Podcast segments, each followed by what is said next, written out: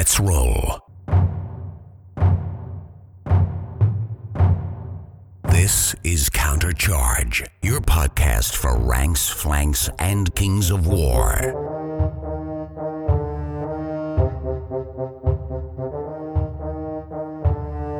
Join your hosts as they delve into the world of Pannithor and bring you worldwide coverage of all things Kings of War.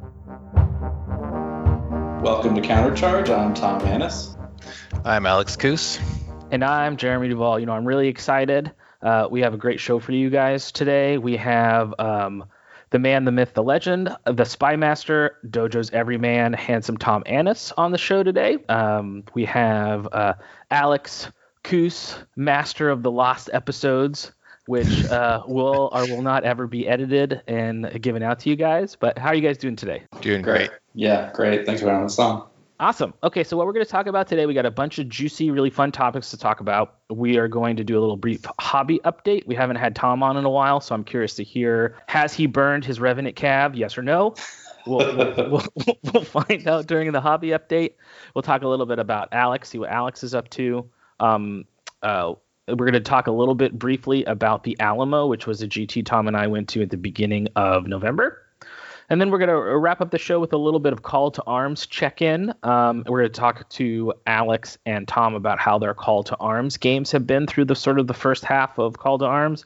And then we're going to kind of use that as a springboard to talk a little bit about Halpi's Rift and where we think the meta is now. You know, we haven't had a lot of in person tournaments, obviously, but UB is uh, cracking. People are sending lists back and forth. All the faction pages are, are uh, riled up with lots of different talks. So we're going to kind of just touch base on these uh, two great competitive minds and awesome haircuts and figure out what um, what people think about the meta. So first off, let's do a little hobby roundtable. Um, Tom, what have you been up to hobby wise since Alamo? Yeah, burning my Rev Cav. no, um, so I have a possibly a GT coming up in the early months of next year. Although with how things are going, who knows? Uh, but that GT is a 1995 uh, points level, and it's called King of the Monsters. And so, kind of the the special character, as many tournaments have, uh, is themed around Godzilla. So you could take Godzilla, you could take Mothra, uh, Rodan, Ghidorah, all those all those uh, Godzilla monsters, and they all have stats that the TO um, has given them. And so I've been kind of trying to decide what I, I want to bring to that. I think I'll put the undead back on the back burner for just a little bit, just because I've been playing them most of the year, and I'm feeling the the urge to get my Basilean slash Brotherhood back out. And my thinking is, you know, it's a the is all about killing monsters. So who's better at killing monsters than the Brotherhood? And so what I've been doing is kind of touching up my Basileans, which I haven't really played since Masters in February. They had a little damage from the travel, so I've just been preparing those just in the off chance that the GT goes forward uh, next year. And so that's that's what I've been doing hobby hobby wise. I mean, I've I've been doing a lot of uh, non-painting, modeling, hobby stuff. I mean, I'm running the Call Arms tournament along with a couple other guys. Uh, I've been running for Dash 28. Not too long ago, I was, I was on Countercharge doing a list builder studio. So I'm keeping pretty busy in, in the hobby, uh, broadly speaking. And I always talk about that right on the show before. Like uh, the podcast for me, I still consider like my hobby, right?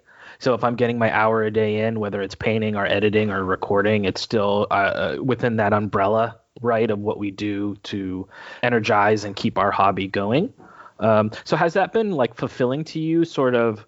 Uh, it's nice to see, you know, you're my buddy and I like you a lot and a, a great player and everything, but it's nice to see uh, you take a little bit more active role in the community, you know, with the articles and sort of the spy master is almost like you got to trademark that stuff. You got to go, you got to pat, got to patent it. Is, is is that fulfilling to you along with the hobby, but actually starting to become sort of a part of the community? Yeah, it is, and I think you know I, I have somewhat of a unique perspective this year as as someone in the region who's actually had two in person tournaments now. Um, as well as participating in UB, all, all the UB events and so I kind of feel like I I'm still actively engaged with with the meta. You know, what's good? What what are people taking? I'm interested in that anyway. Uh, hence the the spy master moniker. But yeah, I, I, kind of felt like I needed to step up during this time because I did have that experience that a lot of other people didn't. And so I'm, I've always had my opinions, but I'm sharing my opinions more often. Yeah, and that's cool. I mean, the more people we can have creating content, uh, the better, I think, especially for Kings of War being like.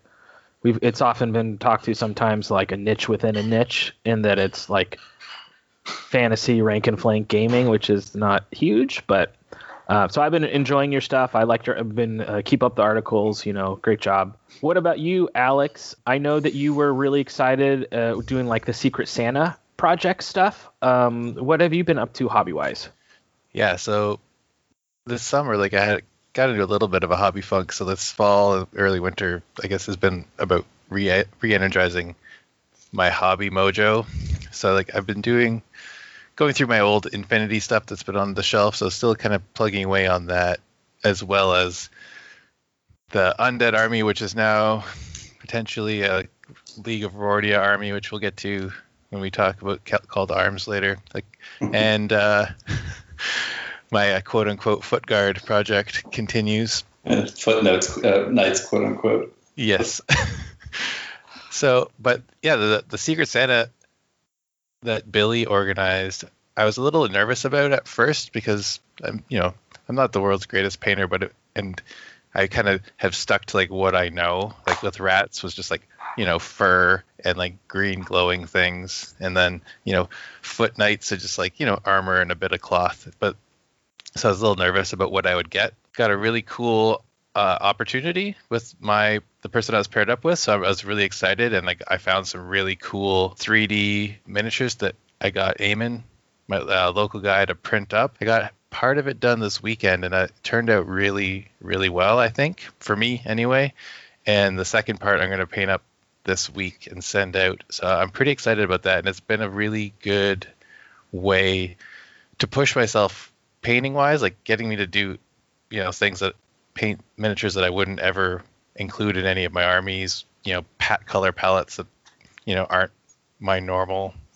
So it's been a great opportunity to like re-energize and like push my painting, which I would, you know, it's like stressful things are usually good in the end. It's like I was worried, and now I'm actually pretty excited. And just a couple people have uh, been posting videos and pics of the ones they've received, so it's like it's going to be really awesome kind of community building experience as everyone receives them in the mail and starts posting the pictures on the countercharge page. So I think I'm really looking forward to seeing what everyone gets. Yeah, you know, really, really cool idea from Billy and the gang. I know I was on After Dark and and uh, Dino Lord Kyle was working on his uh, Secret Santa project.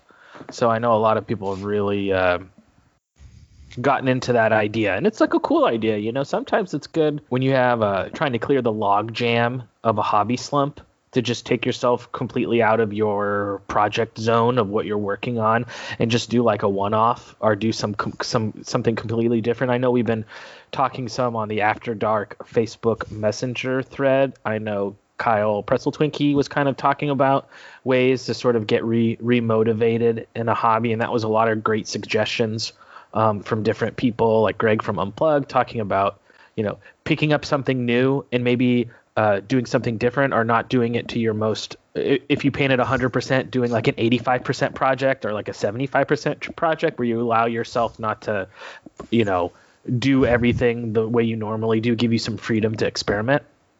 Exactly. I think and or the, one of greg's other suggestions i think was neat where it's like tie painting to something you enjoy. So like if you have a show you like to watch or like music you like to listen to only let yourself do that while you're painting kind of gets you like motivated to do what you want, but then ties it to something like the the painting which you're having trouble like getting yourself around to doing. I know that's a great idea, and I know that some people who who don't take part in After Dark, like I know Jeff Swan and some other people have said this in the past, it's because when they do paint, they like to listen to podcasts or watch TV, or or do something where they're not having to talk really. So mm-hmm. I think that After Dark has been a really a great thing to uh, promote painting and community building. But there is the other side of that coin that sometimes it's easy to just sort of pick up a model, put your headphones on, and just veg out. You know what I mean? And just not even have to worry about maintaining a conversation and just kind of flow into a project. Yeah, So- I think it depends on like what your day is like, or day to day is like. Like, I know if I'm, you know, seeing people all day long in and out of my office, uh, when I get home, sometimes it's just like I just want to zone out and like not have to talk with people. But then other days, it's like you do want to have like five or six people to talk to while you're painting through like 20 foot knights or something like that. Like, but the community's there to support you either way. Definitely. There's no, as, as we talk about this a lot, there's no right or wrong way to do a lot of the stuff in our hobby. A lot of it's just finding what works for you. So I found sometimes like a mixture where I'll go on after dark, but let's say like Hillary's watching a show or she's playing her on her computer or whatever. Sometimes I'll just paint and we'll hang out and chat and stuff while I'm painting. So I think that it's like it's good to have a variety as a spice of life, right? And in the end, whatever you can do to just get that time in you know what I mean? Get those hours in every day or hour in every day. Next thing you know, you'll have stuff to show for it. So I've been continuing to work on after uh, finishing my dragon for Alamo, the event we'll talk about shortly. I had really pushed myself as hard as possible on that model. So I really wanted to kind of take a step back. And I'd mentioned it on the show before where Jake Cherpika and I had talked a lot about um, what you can learn from doing a speed painting project in that finding what are things that take a lot of time that don't necessarily net you a lot in return. And so learning where can i not cut cor- i hate to use the term cut corners right? But where can i uh, those extra layers don't really matter except in my mind. You know learning where you try to you know shave some time off. So i started the hellboy project and my goal was to not spend more than two hours per miniature you know maybe a little longer on hellboy himself or whatever but try to keep it in the one to three hour range per model. And then hillary was painting all the um, so the game has some like big characters it has your your heroes and then it has sort of like your mutation dudes that are just like your enemies of the line like all there's a bunch of them and they're like the fodder that you fight. So hillary's been painting all those and then i've been painting like all the monsters and characters so we've made really good progress. We only have we did Hellboy, we did all the big monsters, we did like the wizard, we've done all like the small dudes. So really, there's only two more of the player characters left to finish, uh, and then we're completely done with that. So I'm really excited. Um, once uh, we get through lockdown and we're able to go back to sort of like our extended social bubble, which includes some some neighbors of ours who we play board games with sometimes, uh, we're excited to play that, and it will be like my first I've always painted models, but I've never r- really done a lot of board game painting per se that with miniatures. So I'm really excited to play it with all the models painted. So I'll put a picture up on the on the Facebook page once everything's done. I'll take a picture of the whole set together so you guys can see the Hellboy base starter board game, which has really gotten great reviews. Like I said, we haven't played it yet, um, but it's gotten a lot of really great reviews. So I'm I'm excited to try it and um, I think it will be interesting because Hillary's gotten into painting miniatures a little bit, but she's yet to play. She loves board games. We play board games all the time, but she hasn't played a game yet with a model that she painted. And so, you know, it's there's that magic, right? When you play a miniatures game with models, who cares how well they're painted, but it's stuff that you painted, right? Don't you think, guys, sure. there's like a, a magic sauce when you play a game for the first time with stuff that you did? Absolutely.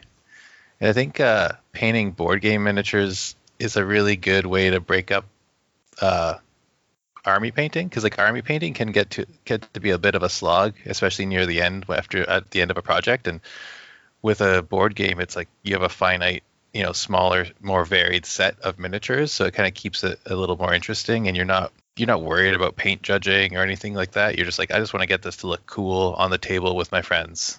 So and it's something you're sharing. So I think that's I think it's a really good way to like break that up. But playing board games with painted miniatures is like that's next level, which is like everyone.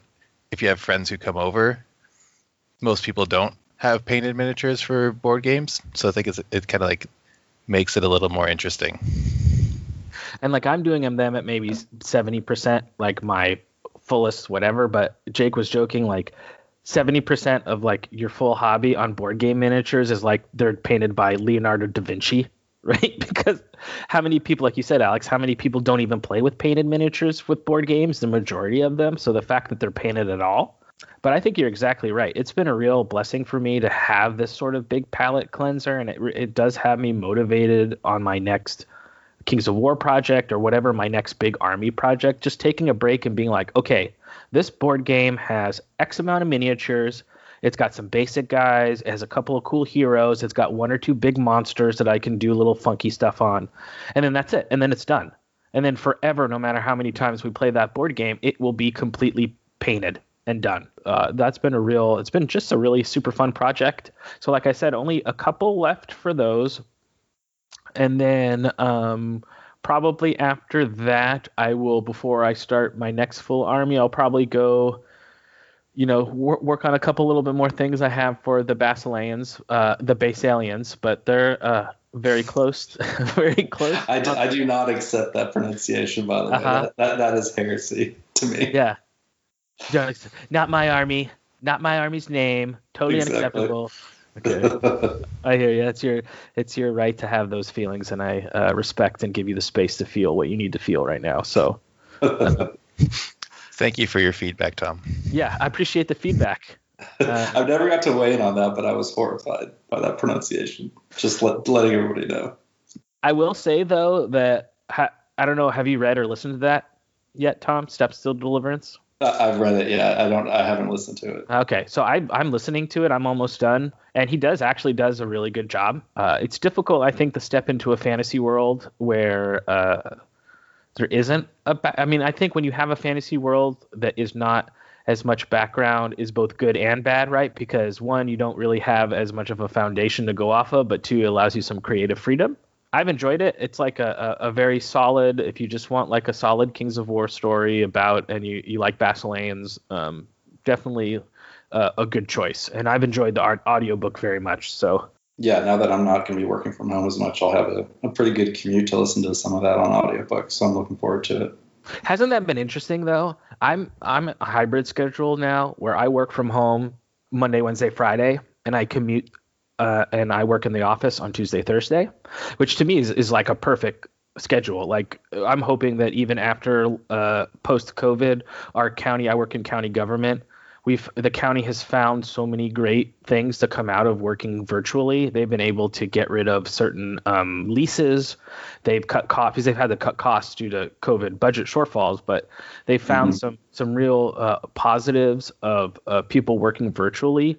So I'm thinking that even when we go back to normal operations, I'll still probably be able to work like a virtual or a half and half schedule. Which for me, I, I commute maybe an hour to work uh, 45 minutes to an hour depending on traffic and not being able to, not having to drive home on a friday is amazing because that's when i could get stuck for an hour and a half so. Yeah. Uh, but because i haven't been driving as much um, my podcasts and audiobooks uh, queue is like massive because i'm just not in my car i'm not in my car as much but i've been trying to walk more so i just bring my headphones and try to listen to that stuff when i'm like out and about walking but I hear you. When you're not in the car, you're you, you know you're not in your oasis to listen yeah. to whatever you want. Right, exactly. Well, and the next on the, the docket for me probably will be um, okay. This is so weird. So Armada came out, right? I'm excited. I love Manowar. I love ship combat.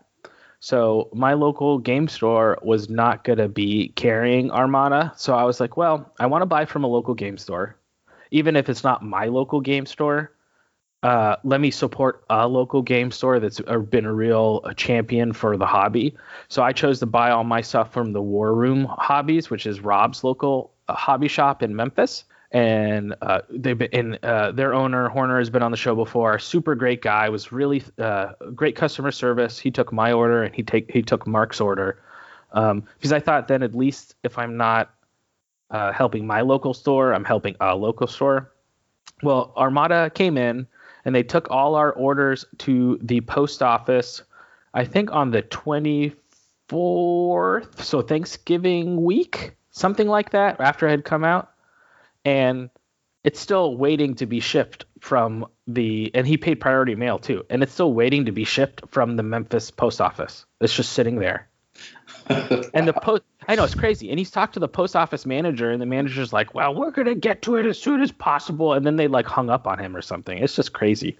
So it's like you check the tracking, and it still hasn't shipped, and it's priority mail that's now been sitting there for ten days. So I don't have my Armada yet, but I know that's not his fault. He's doing the best he can. You know, I mean, what can you do? The post office is the post office. It's like you can't go down there and be like, do this. You know, they're gonna do what they're gonna do. It's just I've never heard of that in my life, and I've shipped stuff through post office.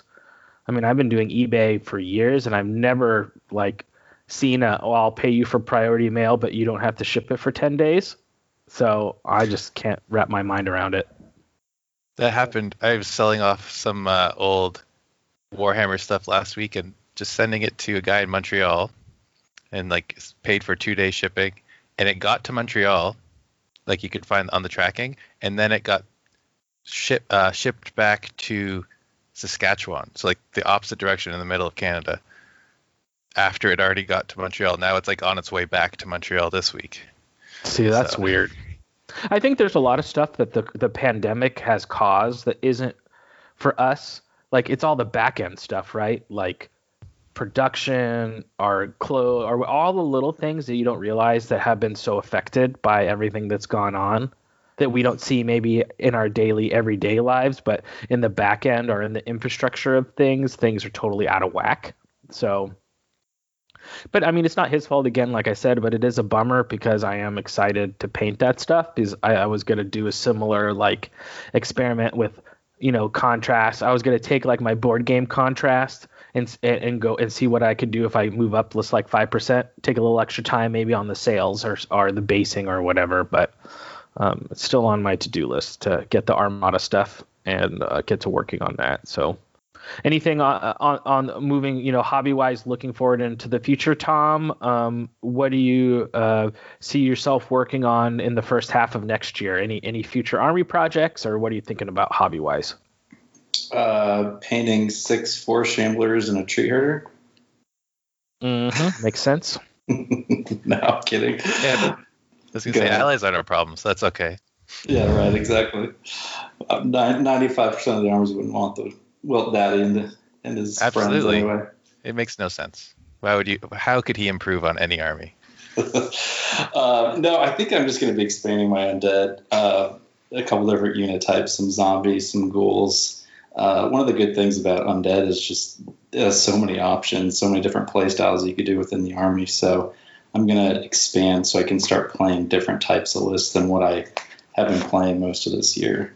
So I think that's that's where I'm going to go next. it's always good to, to round out you know give yourself some options we always talk about that like when you build a list and you get it painted it's always good even though no no matter how much you want to like do something else to go ahead and give yourself a couple more options but what Yeah, about you alex uh, beginning part of next year do you have an idea of what your your next army or your next next army is going to be I think. Um, speaking of my next next army, I think I'm actually going to be working on that because I had been working on my uh, my Perry Foot Knights all summer as a a Soul Reaver infantry kind of option to pair up with uh, my Mercia Raven men as wights, but the the plan was always that they'd be humans and I could use them in Basileia or Kingdoms of Men or League of Rhordia, and uh, lately I've been kind of really enjoying League of Rhordia, so I think I'm going to lean into that in the new year. I have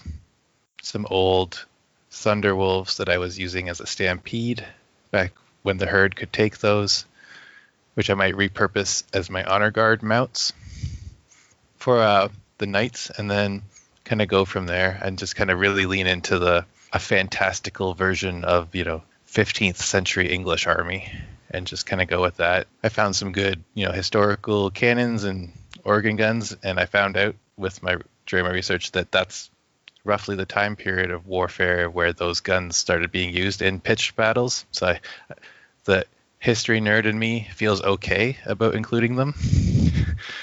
but yeah, I think that's kind of the, the next uh, phase. I think I'm going to actually like lean into the Kingdoms of Men League of Rhordia aspect with this army, and then maybe for I, I don't think I'm going to abandon undead, but I, I think I might take a different spin on them than I was initially going to, and kind of there's the new Patreon for Asgard Rising, which is kind of like a Viking themed undead, like uh, 3D printing option, which I might use with uh, with Eamon since uh, I feel like those tie into the the Raven men that I got from Mercia and the and those monsters a little better, so I can kind of go with that because that's they're a little bit more Viking era anyway.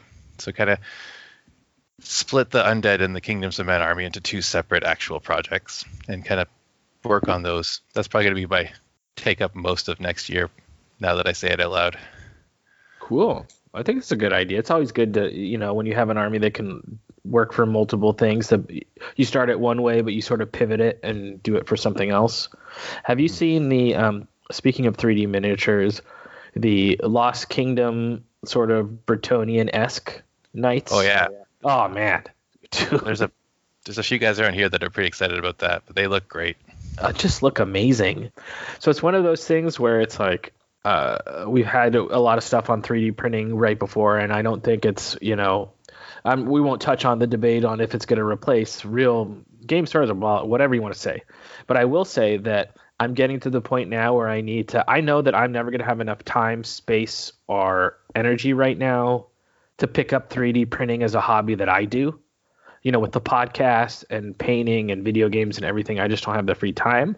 But I've hit that point where I need to find like my dealer you know who's gonna be my 3d who's gonna be my 3d printer guy you know i got a guy I, I, got a shirt guy on broadway you know i need a guy who's gonna be like my 3d printer guy because some of these i'm super lucky why? Because you have a guy. You, you got to yeah. Well, like, your guy to me. I got to get on your. Well, guy. Eamon, Eamon was on. we had him on our 3D printing episode, and uh-huh. he's just been. He's gone whole hog. I think he's getting his second resin printer, so he can like just be printing like nonstop all the time, like just every day of the week. But he's so he's he supplying. I imagine we could. I can hook you up. Okay.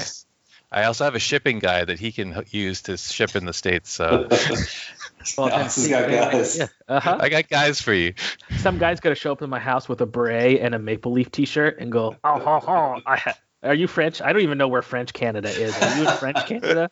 I'm not. I'm about like not even six, six or seven hours away from. Well, from but Quebec, I just imagine yeah. your shipping guy to be French Canadian for some reason. Yeah, you want some oh, poutine? Oh, oh, yeah. No, so it's been great because like like a lot of our guys are in here just for like terrain or just like random one-off things. I know John, the local elf guy, got some Drakon riders and stuff. So it's just it's been a really big boon for our local community and with everyone having a little more extra hobby time to even just build up their stash of unpainted stuff or just work on stuff that they haven't gotten around to. Eamon's been like just pumping out resin miniatures like no one's business. Yeah. And I think uh, what you've noticed is there's a style of design when you're designing STL files where you don't necessarily have to think about how do I mass produce these models as opposed to how do I make the coolest models possible, you know, and some with supports or some without when they're giving you the STL files. But I think there's a little bit of artistic freedom in miniature design when you know you don't have to worry about the manufacturing back end. Does that resonate with you guys at all? We've had that discussion here locally actually because we talk about like you know how Mantic has improved the quality of their miniatures and like how there are still a few mass producing like plastic miniatures out there, but there's that that realm is pretty small. But like the resin guys, the resin, the 3D printing resin guys can they have they don't have the restrictions of having to make sprues or you know how to you know have mass produced casting for like resin or metal. Like they can do weird stuff that like as long as they sell the file, you know, enough times, they're good. They don't have to worry about building the infrastructure. I think that really, I think you make a good point. Like it really opens up options. And I think that's something when people comment on um, when they're looking at Mantic models or whatever models and be like, you know, uh, critiquing them for design. Often they'll go, they'll use that as like uh, their their uh, wild thing or evidence or whatever say it's like well look at this 3d company they have like one guy doing 3d models and look how awesome the sculpts are and that's true but i think there is something to be said when you're designing a model when you're designing it strictly from an artistic you never have to make it really or I have to design this to work in a sprue, or I have to design this to work in resin casting because I have to cast a thousand of them, or whatever the case is. I think there is different uh, sandbox that you're playing in.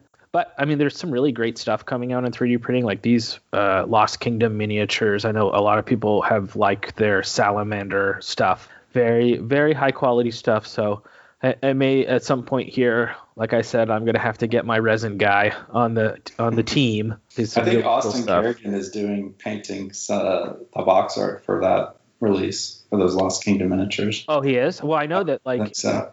he's been doing Austin. You know, is an amazing painter, Austin Kerrigan, and I know he's been doing a lot of stuff for different companies like that. So that's awesome. That's awesome. Okay, well, we're going to take a quick break. And on the other side, we are going to come back and talk a little bit about the Alamo GT. Uh, and then we'll transition into a call to arms. So we'll be right back. Hello, this is Duncan Rhodes from the Duncan Rhodes Painting Academy, and I hope you're about to apply a second thin coat just there whilst you're listening to Countercharge. Hi, this is Eric Trowbridge, 2020 U.S. Master, and you're listening to Countercharge.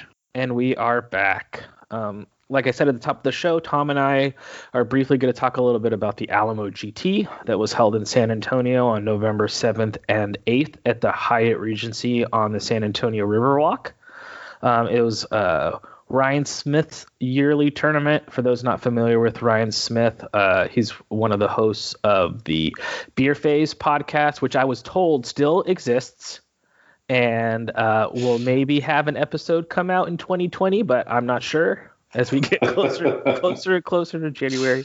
But Ryan's pretty well renowned as one of the best painters in the country. I mean, just an amazing painter. And not only that, like I kind of loop him in with Austin Kerrigan as being real proponents and um, uh, Jedi master esque in encouraging and bringing along other painters. You know, as far as really wanting to sort uh, support painters grow in their hobby. They the Ryan comes to judging from a, a, perspective I think of looking at the style in which you paint and how effectively did you achieve that style, whether or not he even likes the style or not. Uh, and then also beyond that of, of, of taking time to sit with you and talk with you about where you are on your painting journey and some suggestions on what you can do to improve. So it's really kind of an event known as a hobby event which for me being uh, really trying to keep my hobby up it's probably one of my favorite tournaments of the year.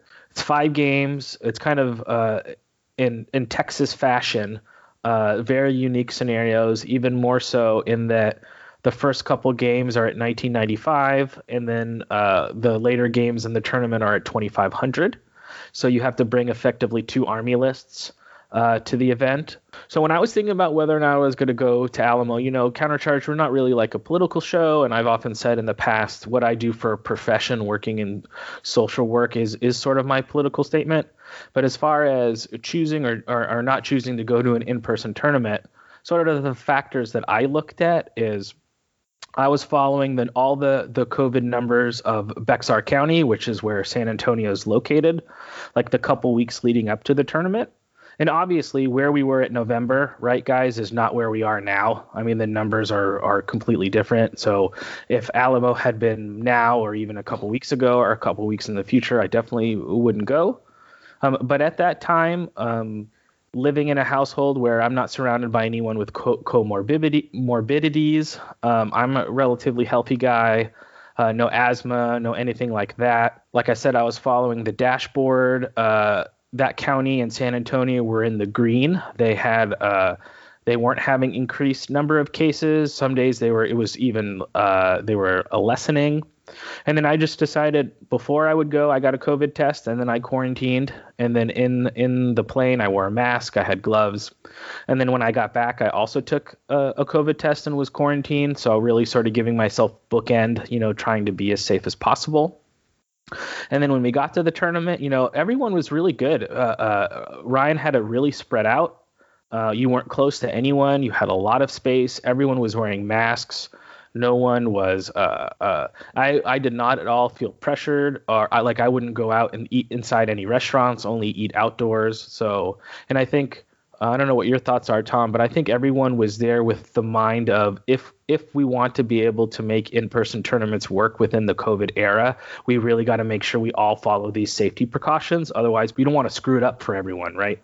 Yeah. Oh, yeah. Yeah. Absolutely. That's definitely the attitude. And the other thing, I think it was John Green who said this in, in a post somewhere.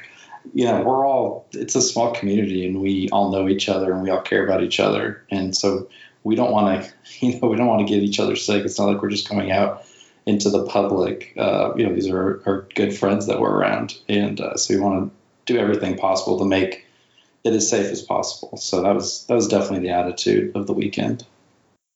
Yeah, so I think that the numbers at the time, which again I say are different from now, uh, along with all the safety precautions and everything, and then based on my own personal situation, I felt that it was uh, a risk, a level of risk that I was willing to take. And I was happy that when I got there, people were following the rules. People, you know, if you didn't want to go inside a, a restaurant or whatever, no one was. I don't. I don't feel there was any shaming going on, as far as where you fell on the spectrum of how much how safe you wanted to be. But it was a lot of. It was a, a, a super fun event. Um, we're not really going to go so much through every game because it has been a while. So I thought Tom and I would just sort of uh, touch base on maybe some some highlights or, or some stuff that uh, that stood out. So uh, why don't first Tom you let us know how did you do? Uh, you know, record placing wise, and then maybe talk a, talk a little bit about did anything stand out for you or any highlights? Sure. So because this tournament was in November and the early November, like the first weekend in November, and the Clash of Kings book came out, I think, mid October, maybe a little bit earlier than that. Ryan wasn't sure about, you know, whether or not everyone have their books or if there would be shipping delays or things like that. And so he just decided this will be, you know, the last the last tournament in the South that is run under the original third edition rules. So for me specifically, that meant um, you know, my RevCav and my Revenant Flying Worms uh, were not 15 points more expensive. So it was kind of a last last hurrah for the the type of list that I had been playing for most of the year.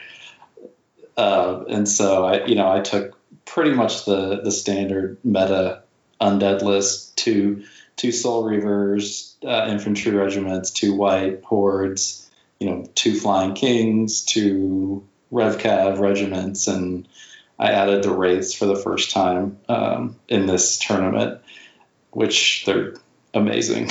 even even if they are regular, they're still pretty amazing. And so I was able to go five and zero oh in this tournament, which is the first time I've ever done that, and I was super super pleased. I ended up fifth overall, which you know it was mostly paint people had a higher paint score than me. I was actually really, really happy with my paint score. The thing about Alamo is Ryan judges solely on paint. Like he doesn't care if you have conversions or what, you know, where your models are coming from or what your basing is like. It's just purely, like you were saying earlier, earlier Jeremy, what what kind of painting style are we going for and how well did you pull it off? So even though I think he's probably the toughest judge um, that we have in the region, he's also the most fair you really know where you stand paint wise after going to this tournament, especially when you're bringing a new army like I was. Um, you're not quite sure, you know, what what he thinks about it, and so I was, I had a pretty good paint score. Um, it's just people like Dustin Howard and John Green uh, have amazing, amazing paint, and so a couple, a couple of those guys edged, edged me out. Um, it was really, really close at the top. I think the top five people were separated by three or four points. Uh, but but yeah, so Dustin Dustin won with his ice elementals again. They're beautiful, and then Aaron Chapman got second overall, uh, and he he and I played in the last game, game five, top table, um, and I was able to to beat him. Uh, I think it was like thirteen to seven or something. It was a pretty close game, but uh, yeah, so that was that was the tournament uh, for me. It was it was very fun, and I was you know, I'm at the point where I don't really care about winning the tournament necessarily. I was just more happy to to win all my games. Like that's that's something that I've was a goal of mine um, in a tournament, and so I was just happy I was able to pull that off. Yeah, and a, a smaller field for you know based on everything that's going on, but still like jammed pack full of really talented hobbyists and players. So definitely not a small feat to to go undefeated at a tournament that has a field like that. So you know, congratulations to your OP BS army. Uh, enjoy this while it lasts. It, it was funny. Uh, Matt, I played Matt Carmack round two, and uh, he was playing his Empire Dust list where he, you know, second edition had all the chariots. Then he changed it all over to all Rev Cav for third edition, and so he was playing his like basically all Rev Cav list, and I was playing my Undead, and he was going by Halpi's Rift points values, he was like 120 points over, and I was like 60 points over. Uh, and so we were kind of laughing about that. But but yeah, it was it was a good last hurrah for me. Well, I had a pretty good time. I chose to um, again being as you said a, a Ryan Smith tournament and uh, knowing that like uh, the list that I had been playing a lot that um, I took to Riddle of Steel and did well in and all that kind of stuff, I wasn't going to finish probably in time. So I just decided just to take you know, try to take as, as good a list as I could, but really just focus on taking what are the best possible painted models that I can take.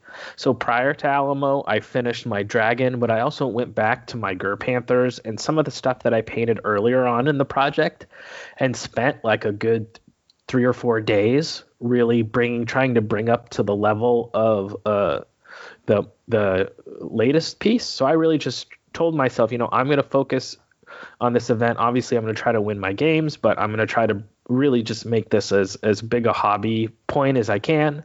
You know, I've really been trying to break through that like solid tabletop army painting level to like the next level above, which depending on who's there, maybe you're in the you're starting to get into the like top 3 or 4 painted armies. That's sort of kind of when I've been trying to break through from that solid tabletop level to like the next tier. So I ended up for this one for me picking up third best painted, which uh, uh, technically I finished fourth, but because Dustin won best overall, he was above me in paint by like Tom said, was really close, only by a handful of points.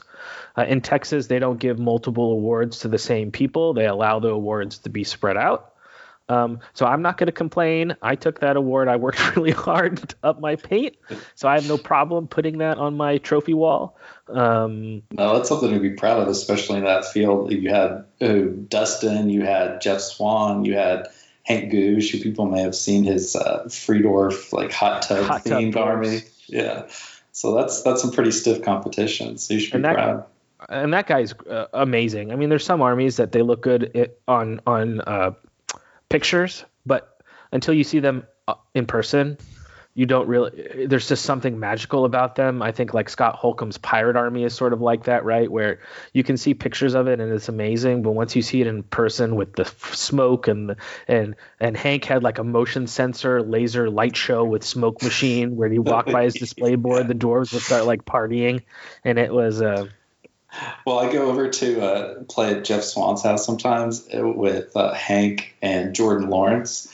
And so it's just like showing up there with those three guys who are some of the top painters in the country, at least that I've seen.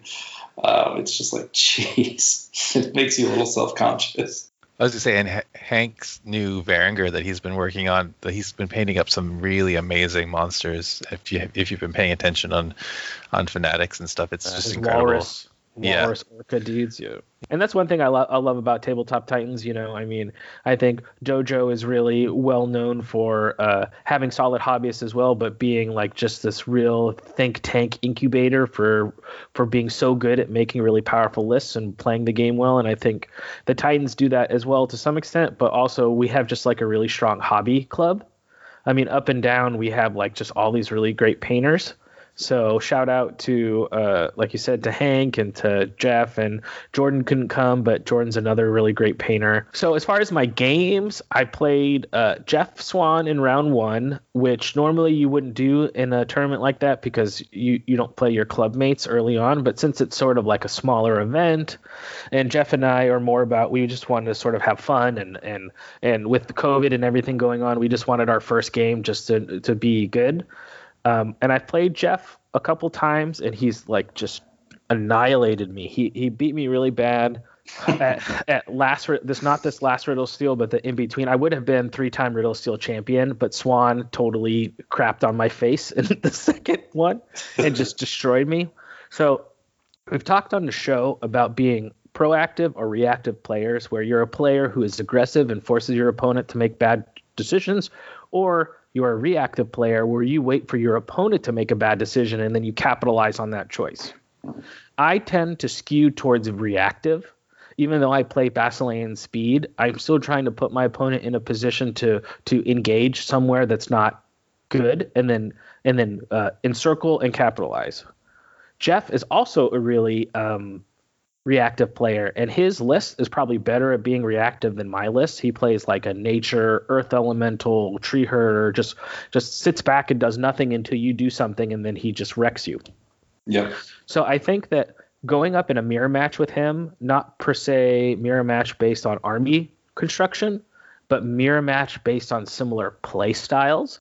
Um, I found he was very difficult to beat in that second game in that I was waiting to engage, and then by the time I did engage, he's just I couldn't kill anything, and we were playing in an invade scenario, but only units across the invade line that had been infected with COVID counted as scoring units, and there was some mechanics in the scenario about how COVID would transfer from unit to unit and stuff like that. But he's absolutely uh, like a reactive player. He's like a master of that play style. It's kind of funny that he has gravitated towards Trident Realm and kind of been their champion because I think like that army, how it's supposed to be played at least, just matches exactly what uh, what he likes to do. And contrast with someone like I played Aaron in round five, and Varen, he plays Varangur a lot, um, and his his play style is matches their their the way they're supposed to, supposed to be played. I think exactly just runs forward and smashes you, and you know if you survive, then maybe you can counterpunch and beat him. But he's just going to come at you straight forward, and hit you as hard as he can. And, and Jeff is the exact opposite of that. So I don't know. It's just interesting to me how people's personalities get brought out on the tabletop and what armies they field and how they play.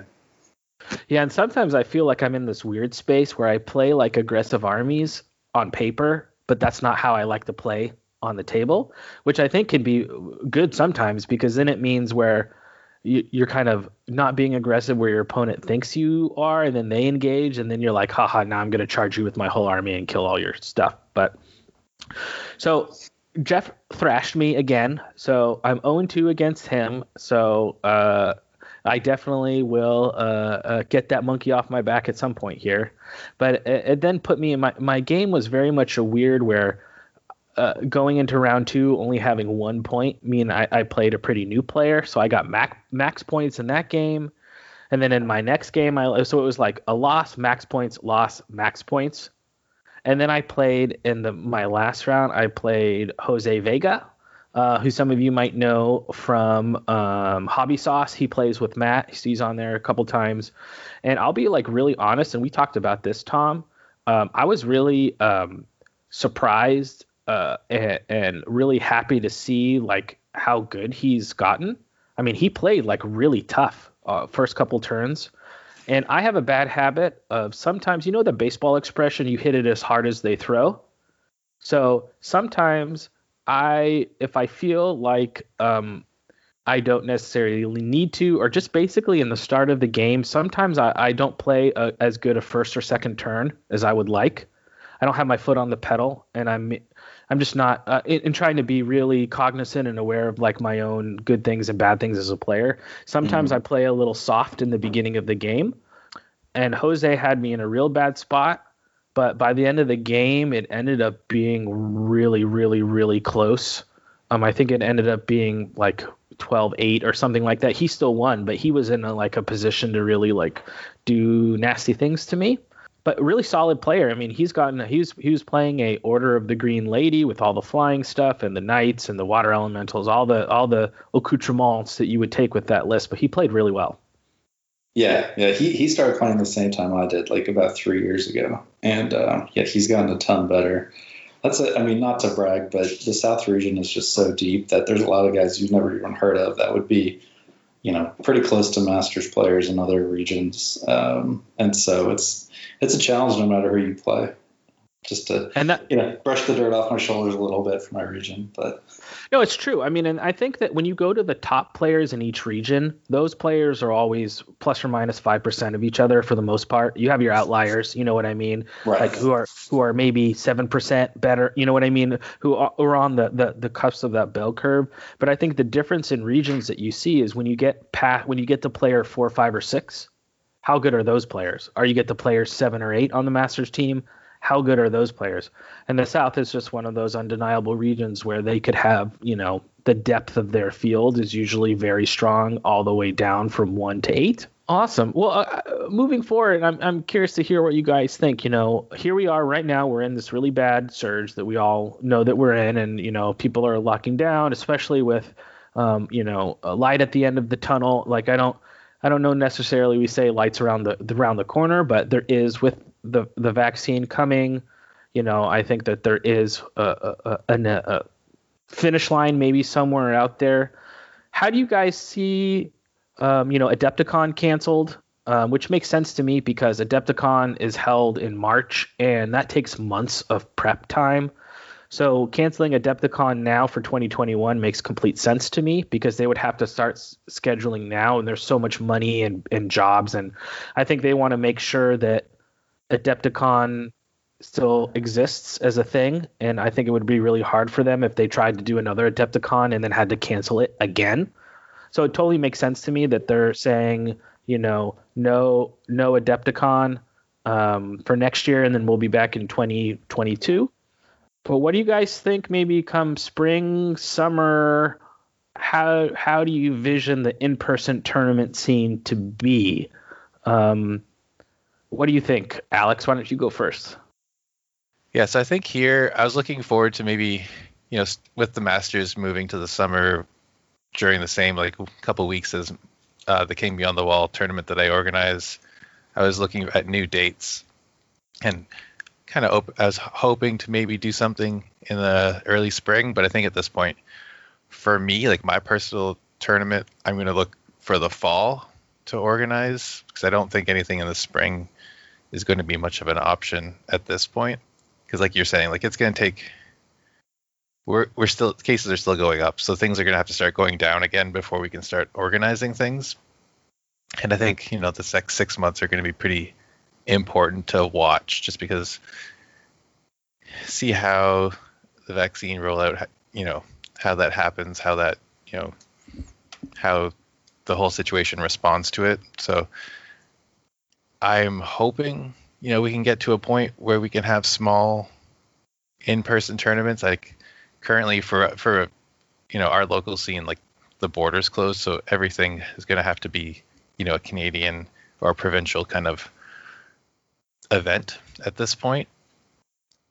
But hopefully i think like you know early summer we can get some smaller you know 16 20 person tournaments we have like the, the venues that i have available here at least for, that i know of i can fit 20 people with lots of space for you know at a reasonable without having to like increase the price per ticket or per entrant. So, you know, there's options available for, you know, safe distanced events, but I think at this point it's going to be like an early summer, late summer kind of thing, just depending on how things, you know, respond to the the new changes that are going to be coming.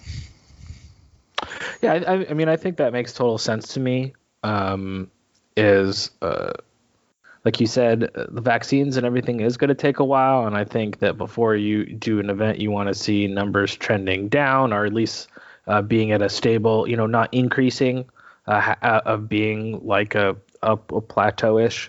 Um, I, I often ha- have the attitude, and I'm curious to hear what Tom thinks, but I, I often have the attitude of trying to stay positive until we have reason not to be. So I think a lot. There's been a lot of talk about Masters, right? You know, Masters is supposed to take place roughly in June, July. Um, you know, we've talked a little bit. We've begun to, to talk a little bit about not so much the um, the planning logistics of Masters because we're still so far away, but talking a little bit about like the pack, like points wise, are will are we going to use the Halpi characters or whatever? Try to look at aspects of the Masters that we can begin to plan now without uh, that we can go ahead and plan now no matter what because they're the way it's going to be no matter if or where or when we hold it. But I mean, I like to think that um, come the summer. Um, that will be in a position to have masters in some sort of shape or size. You know, maybe it's smaller, maybe not. You know, this is nothing coming from the Masters Council. This is all just me just spitballing. But I think that if we're in a position come summer where we, we, we've seen numbers slowly decreasing and uh, more and more people are getting vaccinated, um, I think hopefully by summer or fall we'll enter a space where we can um, start having tournaments again. You know, I still see all of 2021 having masks and distancing and all. You know, it's not like all of a sudden we're just going to be like, okay, let's just have the tournament like we used to. I think some of those safety precautions make sense, right, to stay as part of the tournament scene for the next year, year and a half. Um, I don't know. What do you think, Tom?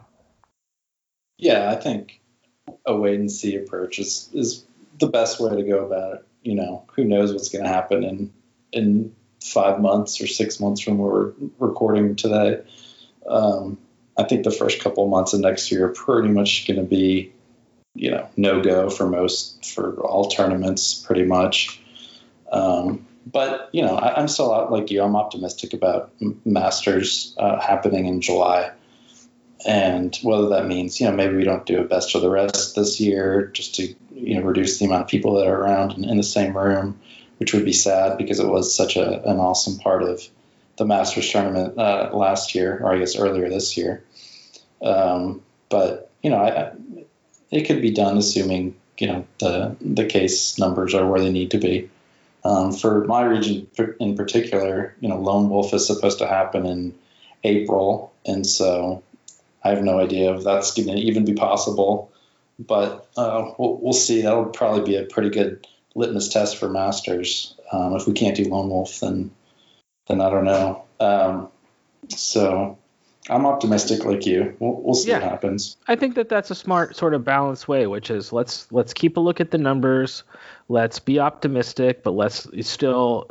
I, I always feel like we can find this middle ground where we we we be science informed and and and find a space where uh, being able to identify what's acceptable risk and what's not and all that stuff. But yeah, I'm just going to choose to stay positive. We'll just we're really um, agile and we can roll with the punches as a community. And as long as we make sure we make our our primary goal to support each other and be there for each other and not shame or ridicule or or attack anyone.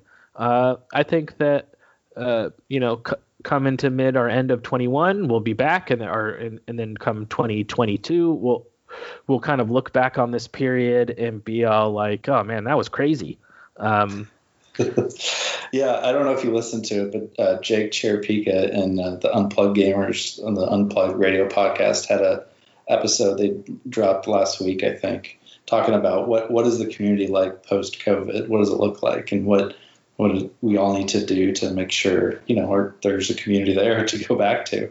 And so I think right now people should be reaching out to local members and and since there is kind of a light the, at the end of the tunnel, just keeping everybody together for a little bit longer, um, and then until we can start playing games together again.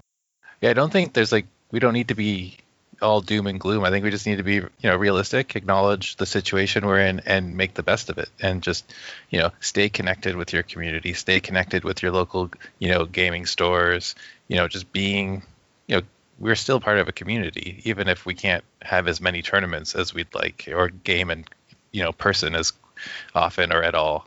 Um, uh, we're still a community. We still support each other, and just kind of like be realistic, be safe, and just keep on staying connected as in any way we can, like Call to Arms, other UB games, you know, Facebook chat, After Dark type chats to hang out, you know, and just and I think the stores are an important part of that as well. Like keep connected with your store, make sure the store owners know that you're thinking of them.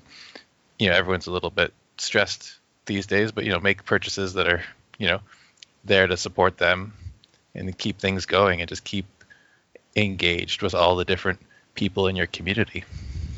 Yeah, really well said. Because you know we always we forget sometimes that the local friendly game store is really the lifeblood and it's the beating heart of the the gaming scene, and um, it's where people play. It's where we have events. It's where you can go and pick up. You know, uh, you can always order stuff online, but there's something to be said about oh I need a I need a new brush. I'm going to go down to for me the loose caboose hobby store in Napa, which is my local friendly game store, and uh, which is a train shop, but they sell miniature stuff. The Loose Caboose. The Loose Caboose is the name. that does not sound like a game store. Well, uh, hey, this is this is the Bay Area in California. Okay. Exactly. So, yeah. Um, Uh, but I mean, really, you know, touch base with your game store. You know, if you got to buy stuff whenever absolute possible, it doesn't matter what you're buying, just buy something.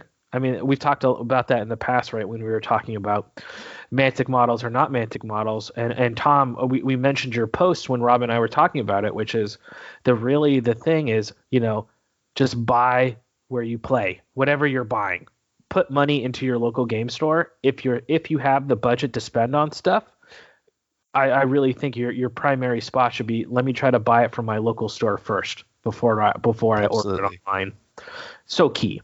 Yep it's like it might be five or ten percent more than an online discount retailer sometimes. It might be the same price. You just didn't really ever look there but like just going there. And think of it as like you know you, these places are providing a space to play and like a hub for the community. So you you're paying into the community as well. It's really the important part about the whole game right and how many times on like a Friday after work have you been working on a project or you're like, oh, I'm really excited. I, am going to do this this unit tonight. Oh no, I'm out of primer or I'm out of this. Oh, I'm going to head down to my local game store and buy it. Just imagine yep. if if that wasn't there and you had to always purchase your stuff from Amazon or whatever. It would be it would cr- suck. So, yep. um, but good point, guys. I think let's stay fluid, let's stay adaptable, let's stay positive. Uh, let's stay science informed. Let's uh, support each other. And like you said, uh, we're on the home stretch now. I really uh, believe that, even though that home stretch may, may be another six or eight months, we are we are. I really truly believe on the home stretch. So um, let's just keep it up for these last few months, and then uh, we're we'll make it through to the other side. So awesome. We're gonna take one more break, and when we come back, we're gonna talk about call to arms. We'll be right back. I'm Ronnie from Mantic Games, and you're listening to Games Do you take delight in playing with friends and their toys in a safe place free of judgment? Countercharge After Dark. It's where magic happens. Check the show notes and Facebook group announcements for the Discord link.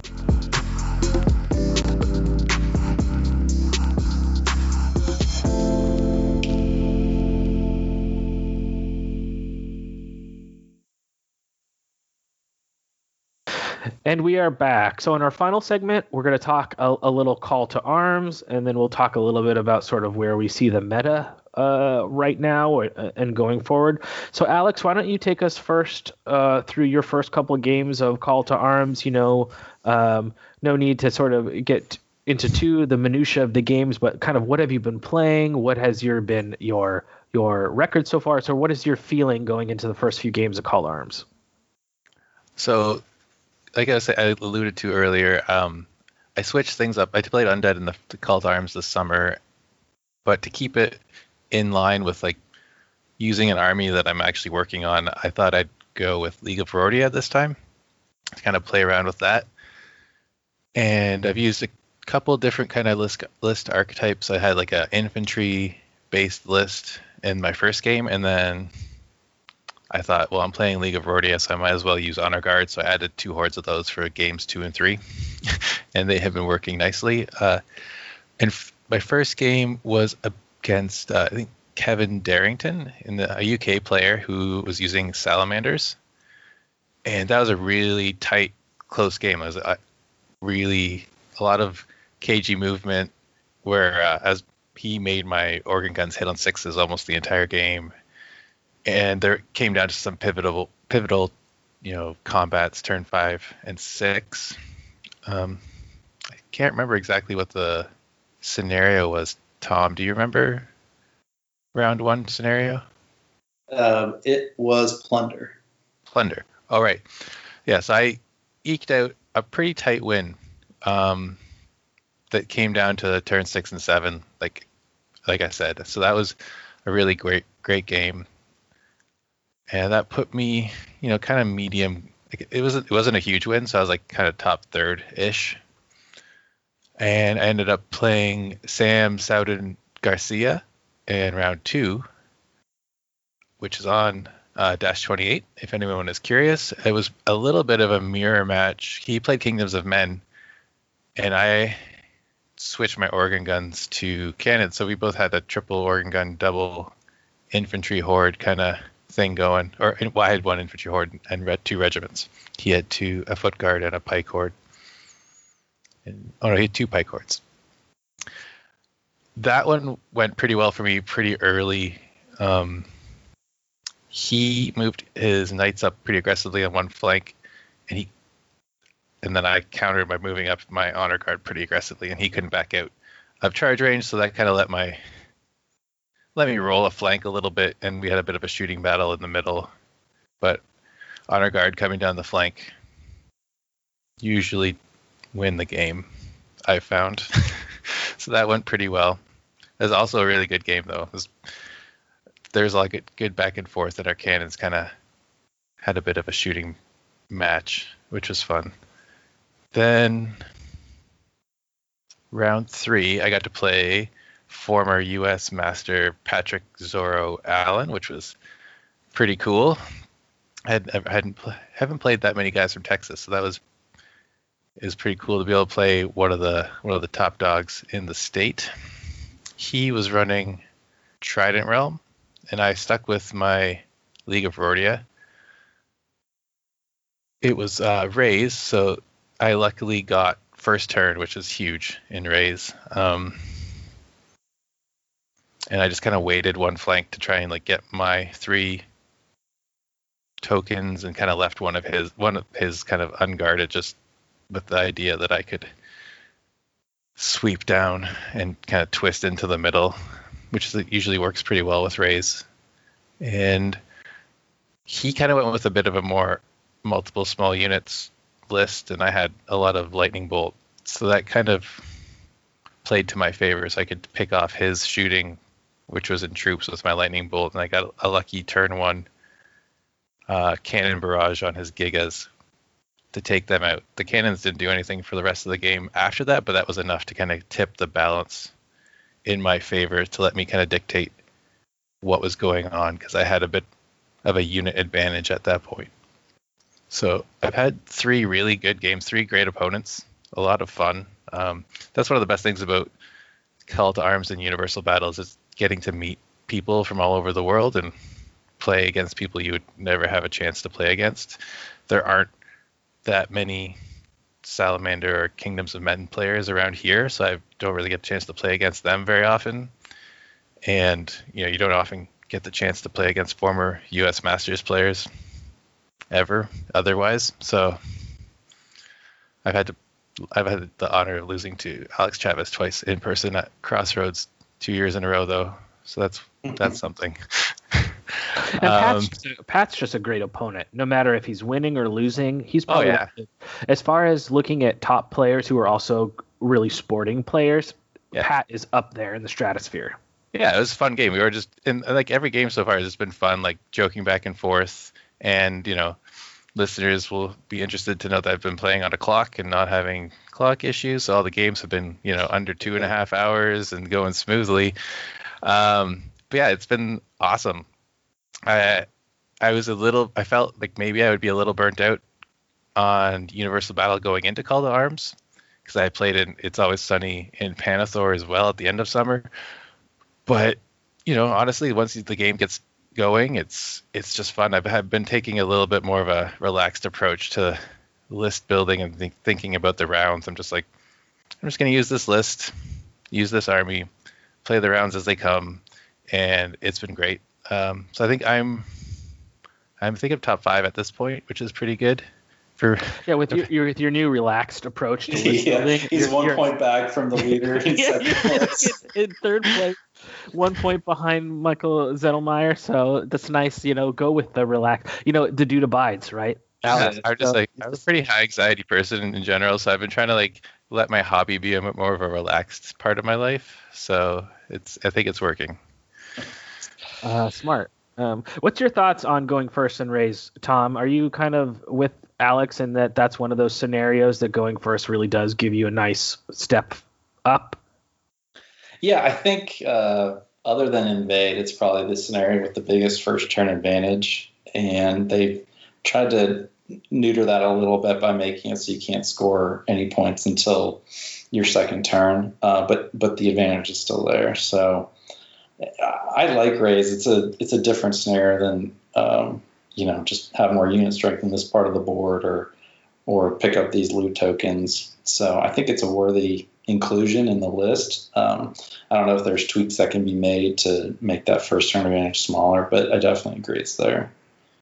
I like it because it makes you do things that are weird, like in the context of other scenarios. Like you can just throw a horde at something on turn two or three, knowing that it's going to get swamped, but you're going to score that token, and you, you can you can weigh that that trade, which is something that you wouldn't want to really do in any other scenario. Yeah, yeah. I was talking with uh, Adam Padley and Elliot Morris today, who are uh, co-TOs for Call Arms, along with Dan Miners, the fourth guy. Um, and they were talking about changing. So it's Northern King scoring for this Call Arms tournament. And uh, for the bonus points, if you control the middle, you got two bonus points. It's still worth one for the scenario, but two for bonus. And they were talking about maybe making the bonus points be if you capture all three of your own tokens to kind of make sure people get out there and, and fight for all the tokens. So I don't know. That, that sounds like a good idea to me. Cool. And then there's also the just like abandoning your the tokens on your side of the board. Like there might be something to be said. Like maybe like there's like a, a differential, like a like a, bo- a bonus point for having a differential, as opposed to just like abandoning everything on your side of the board to score your tokens, to controlling or preventing your opponent from scoring some of theirs. I'm not, yeah, but that might Yeah. that might make it worse. I don't know.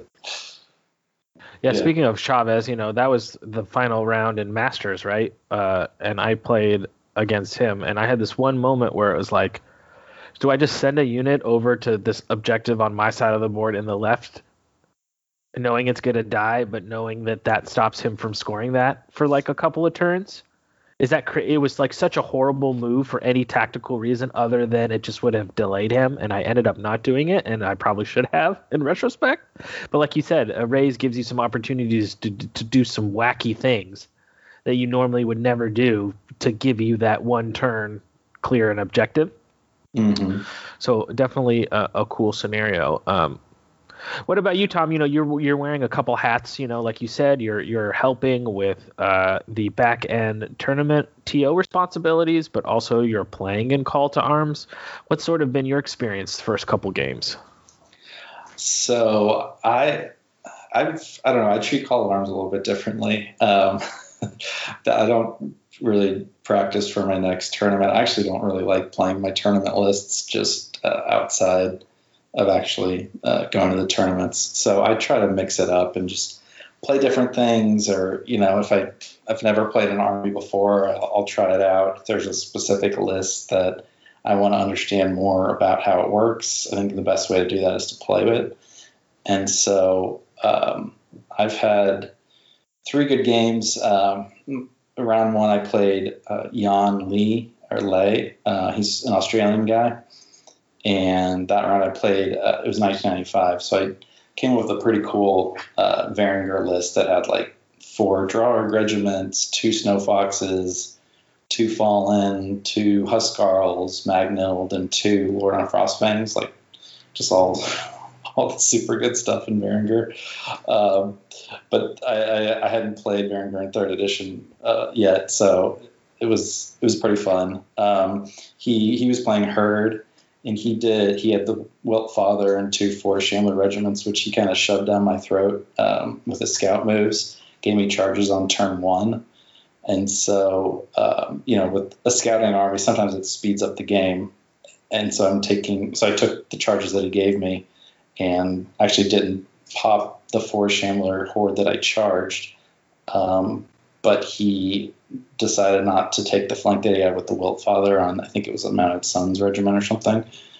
And uh, so I don't know if he would have done that if it would have been different, but I recovered from that and uh, pull out the victory. So that was round one. Uh, round two, I, I played Stephen Pierce, who's a UK guy, and I, I slightly ashamed to admit it, but there was a lot of talk in one of the the Kings of War group chats that I'm in about Jeff O'Neill's list, got his uh, infamous Goblin list that he had just won a uh, a Southeast tournament with, I think the week before, uh, they, it was an in-person tournament, and so there was a lot of talking about his list. So I was like, well, uh, you know, let me let me just run out what he did and see how it works, and it worked pretty well. Um, Steven was playing Northern Alliance, and he, uh, if for those not familiar with Jeff O'Neill's list, it's it's basically six rabble hordes, which then uh, you know, you get a, a, hero, a monster, and a war engine unlocked for each one of those hordes, and goblins have amazing choices for each slot. So it's like three whiz, three bangits, three uh, rock lobbers, three Mawpup launchers, three blasters, and three winggits. so it's, it's a super soft list. Um, Very friendly. Yeah, yeah, and, and, you know, I don't know. I it's weird because like I have I've developed this reputation, on, at least with respect to Call of Arms, about like taking a lot of shooting, which I never do uh, in my normal lists. Like I typically have zero shooting or maybe a little bit of breath, but um, yeah, last Call Arms I played mostly Abyssal Dwarves with like mortars and hex casters and whatever, and now I play Goblin list round two. Um, so Steven did a good job. He, he, killed almost all of my army. It was actually a really close game. Uh, towards the end, it came down to whether I'd killed one of his uh, one of his units in the in the center dominate circle because he had killed all my rabble reg- uh, hordes except for one. Um, but I mean, it it showed me how nasty a list can be. I, like I think I killed a thousand points of Northern Alliance in turn four or something like that. So um, it's a it's a boogeyman for a reason, but I wanted to understand how how it plays, and so I, I gave it a spin. Um, and then round three, I played Mike Atkins, who is you know the Kings of War MVP for the for the COVID pandemic. I think he's the guy behind the the Dash 28 live streams, and like he just created the uh, the chess clock, the digital chess clock that we've all been using, and he's run a like a virtual tournament uh, himself, and so you know, I, I I'm really grateful for him, and he's definitely, just, definitely. just done a, a, ton of great stuff. So I never played him before, so he's a he's a super chill dude. Um, we had a great game. I, I switched to Night Stalkers with zero shooting for this uh, this round, and Mike was playing his standard undead that he took to Masters, and you know he's saying he's because he's not paying for a tournament, he's not really motivated to uh, come up with new lists, and it was kind of interesting. He was telling me like some of the local guys he's not getting together with the play, and so they're not exchanging ideas as often. Um, so he's kind of he's kind of just in a in a stasis right now. So he's just sticking that's okay. You know, it's okay to just be if you want to be in that stasis space is fine. Um, yeah, yeah. He was saying that Mike Austin and uh, the aforementioned Alex Chavez work together, so they chat about Kings of War during lunch every day. So they don't they don't necessarily feel the need to chat on Facebook about it or whatever. So he's he's a little bit left out there. But um, anyway, it, we this is a really really close game. Um, I was able to pull it out, but it was it was very close. Um, so yeah, that was my first three games, I'm sitting sixth right now, two points back. I don't think Alex and I will get to play next round, but uh, maybe round five. We'll see. Yeah, keep winning, and we can face off finally. We were close last call arms. I think we were, one round we were within like a point or two of each other. Yeah. Are the yeah. key the key guys is you got to find a way to only play one game and be in 11th place. So, the Jeremy Duval strategy. The, the Duval yeah. method. That's what yes. you have to do. Um, you know, normally in Call to Arms, I, I'm of the mind of Tom, where I think it's a really great space to do crazy stuff. Like last Call to Arms, I had the countercharge audience um, pick my lists for me. Um, this year, I decided that I would pick the list, but I was only going to play armies that I was um, contemplating for my 90% Mantic. So it was going to be, and it's armies that I've talked about on the show for a long time, right? Like Northern Alliance, um, abyssals, maybe goblins. But if I did goblins, I think I would do the melee goblins with a bunch of luggets and and uh, try to find a, a space in the goblin list that maybe is a little bit more like offensive goblins as opposed to, or well, like melee offensive goblins as opposed to shooting goblins. Um, Not offensive isn't like offensive to your like you know morals or sure. You know, Yeah. But again, like Tom, I don't play a lot of shooting in my in my army, so I have had some shooting in my call to, in the call to arms lists. Um, but due to scheduling stuff, you know how it is when you schedule, you- you play have to play people in different regions and everything. A couple of my games have not been able to be scheduled. Um, so going into round the next round, I will be playing again either Northern Alliance or Abyssals.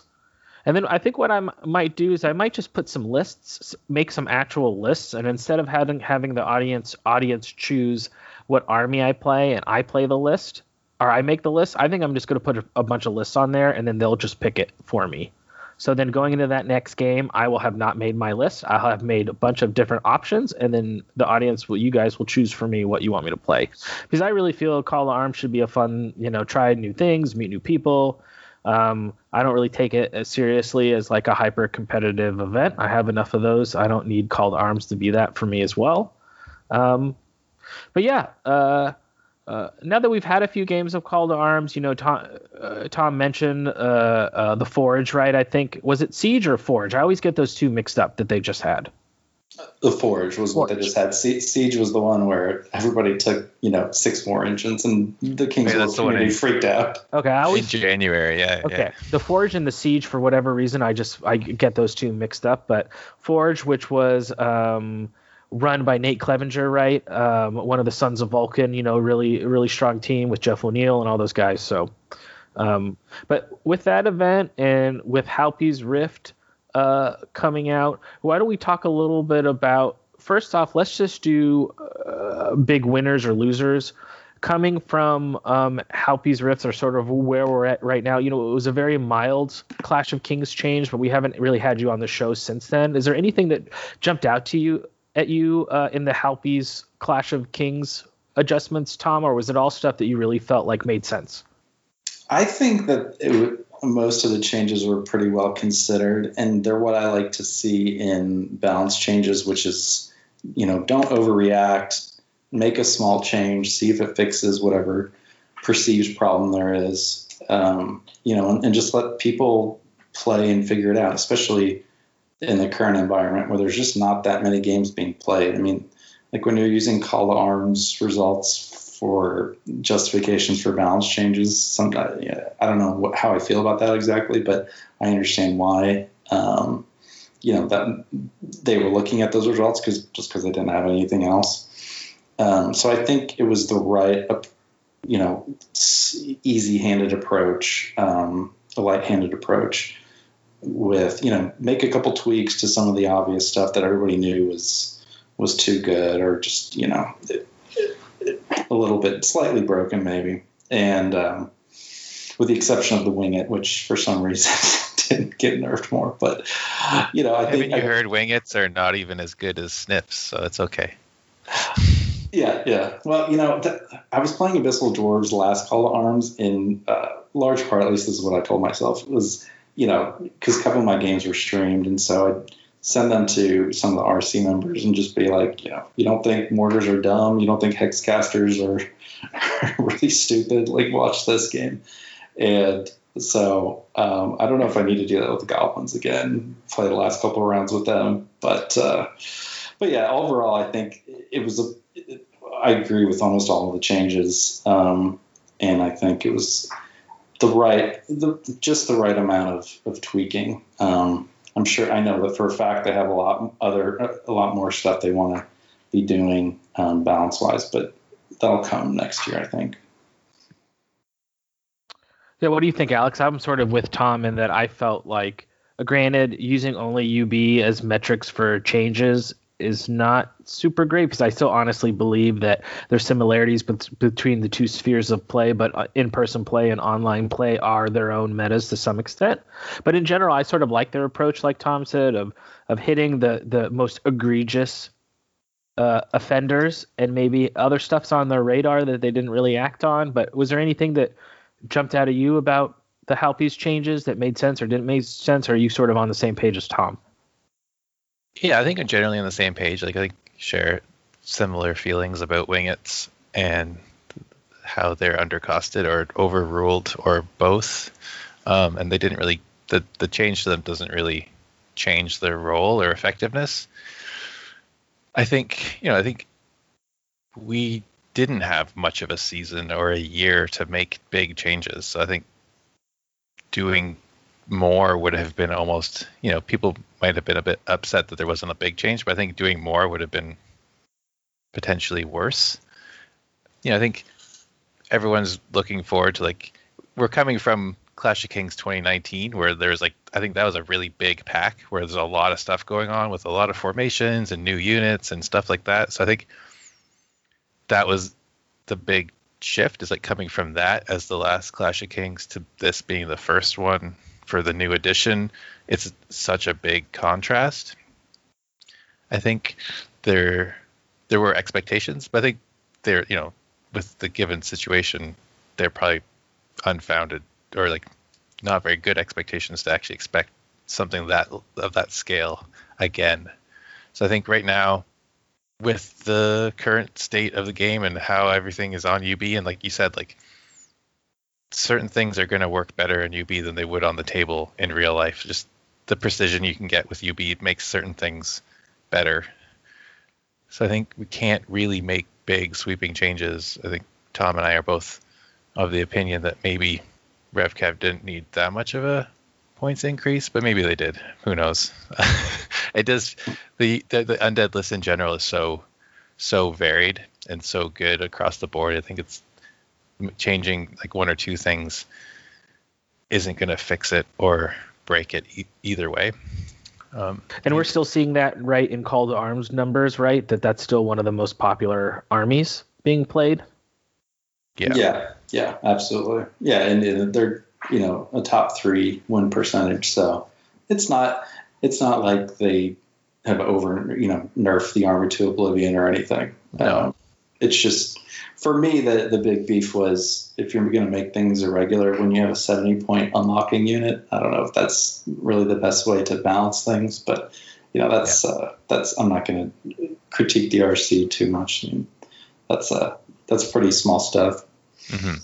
I think what's interesting though with the new stuff is just like how I don't know if it's just the maturing of the edition and people are getting more games in, or if it's the changes. You know, I know like Night Stalker's got a really cool new special character, but they have seen a pretty big bump in use, maybe, or effectiveness in this in Call to Arms so far. Yeah. So speaking yeah. of that, let's let's let's touch on the the what we saw in Halpi's Rift is we saw an introduction of a bunch of new special characters. You know, some new characters, some returning old favorites uh, characters from past Kings of War lore. And I'm, I'm curious to, to hear what you guys think. What I've seen is like it's you have a, a bell curve of effectiveness, right?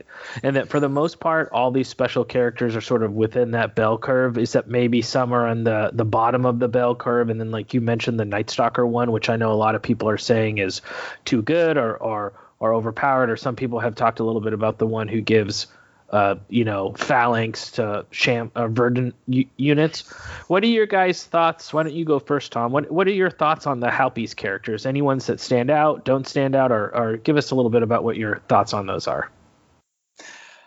Well, I mean, I think people have kind of figured out which ones are the the standouts. Um, you know, Namagarok and ogres giving heal to ogres when they have uh, big shield siege breakers and no other access to heal is a pretty big deal. And that combined with the fact, you know, he has lightning bolt for early turns when you're not going to be healing. He's just really perfect. Like there's some units that just have exactly the rules that you want them to have and a good points cost and those are the ones that show up in every single list. And whether that's good or bad, I don't know, but I, I haven't seen an ogre list since Halpi's Rift without uh, Grok in it, and I don't expect to for the rest of the edition. Um, some of the other ones are a little bit more situational, like Kapoka. Yeah, he, there's a spe- very specific list that uh, could be really tough to deal with, but I think that is a extreme skew list where you take like three, two or three tree herders plus Kapoka, you know, uh, and a bunch of forest shamblers. That's going to be it's a skew list, so some lists is just going to destroy without you being a challenge, and another other lists, it's not going to do very well against. Um, I think it's good for the game though to to have those kind of skew lists in there just to make things interesting. Um, I don't think it's overpowered or anything. It's just a skew. Um, so I, I, I, like Kapoka and what it what he or she or it or whatever it is uh, brings to the nature list. Um, the, you know the other ones I could take or leave mostly. Um, you know the the Empire Dust one. Um, that one's good because if you're going to take a cursed high priest with Herge and uh, heal and surge, it's 150 points, and Sevic Ray is 155 points. You know, it gets an extra. You know, it gets the basically the same ability that Dwarf Stone priests have, where after you cast heal, you can then cast surge on the unit. So it's like, why wouldn't you spend the five points for that? Um, so I don't again, that's that's probably going to be in every single Empire Dust list that's going to take a Cursed High Priest. Um, whether that's good or bad, I don't know. But that's the only other one that's like kind of auto include from from my point of view. The other ones are fine. Um, I don't, but I don't expect you'll see them in a ton of lists. I could be wrong, but that's my thought. Yeah, I think like the orc one is really interesting because it's an inspiring God speaker, which is you can have you don't have to worry about adding it in. So you could or you could have two inspiring God speakers in the list. And then yeah. the like that's I think that's pretty big. Um, then the Ratkin one's interesting, but you lose Lightning Bolt for the ability for the Bane chant, which is I feel like is a bit of a it's a high tax. Um, but yeah, I agree. Like the Namagrok and the Night Stalker one are pretty great. Yeah, the night the the what is it? I think Iseni Iseni Shura. I don't know. I gotta get Shamadalma Ding Dong. We need to get Jesse to name her. Yeah. Um, the Wailing Shadow. I mean, she seems, you know, like they've been talking about, you know, the fact that she's crushing three hits on threes with five attacks that can enthrall you into combat with her. Mm-hmm. Um, is pretty good.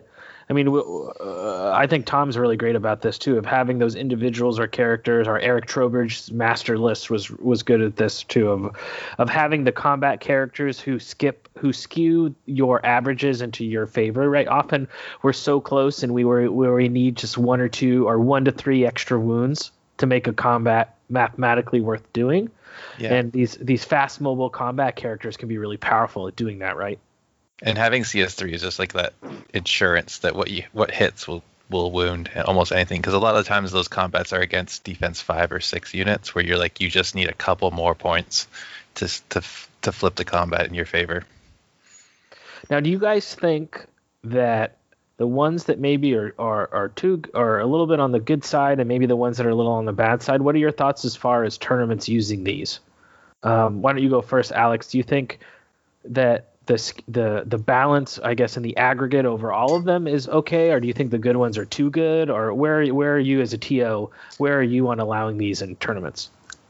I think I like the the flavor that they bring in general. Like overall, I think yeah, Namagrok is probably a little too good for the points. Um, but that said, like the rest of the characters are pretty pretty good, and most of them are more just flavor than anything else. So I think if you're, it, they're not going to tip the balance of any list, and I think it's good to have a little bit more variety in lists, especially like you know we don't you don't want to fall into just sameness. So we didn't get any new units in this Clash of Kings, and this is except for these characters. I think that's a good way to kind of just hit a little bit of a, a mini refresh. So I think as a TO, I would I would allow them. I think they're I think they're generally good for the game. There's nothing too out of line with them. If you know, Siegebreaker Horde with Namagrok starts, you know, armies start dominating the meta, then maybe we can reassess. But I think we're, I think we're okay. And what what do you think, Tom? Oh yeah, I, I would allow them for sure. I mean, with Namagrok, he's an auto include like the very definition of auto include. But then so again is like the Idol of Shobek or you know the Wilt Father in Sylvan Kin or maybe even Nature now. So it's not that bad of a thing to have auto include characters. Um, you know more. It does mean you have to look at them a little bit more closely, but uh, but Rock's really the only auto include that I see of these of these new characters. Even the Night Stalker one, I mean, it's really good in a shooting list where you have a couple mind screeches where you can shoot, shoot, shoot with lightning bolt, and then pull into combat and finish off whatever you just shot. So that's a really good combo. But it, every Night Stalker list doesn't try to do that thing. So you're not going to take the that character in every single one. So yeah, I, I would allow it. And I mean, she is defense five, but she is only dash thirteen.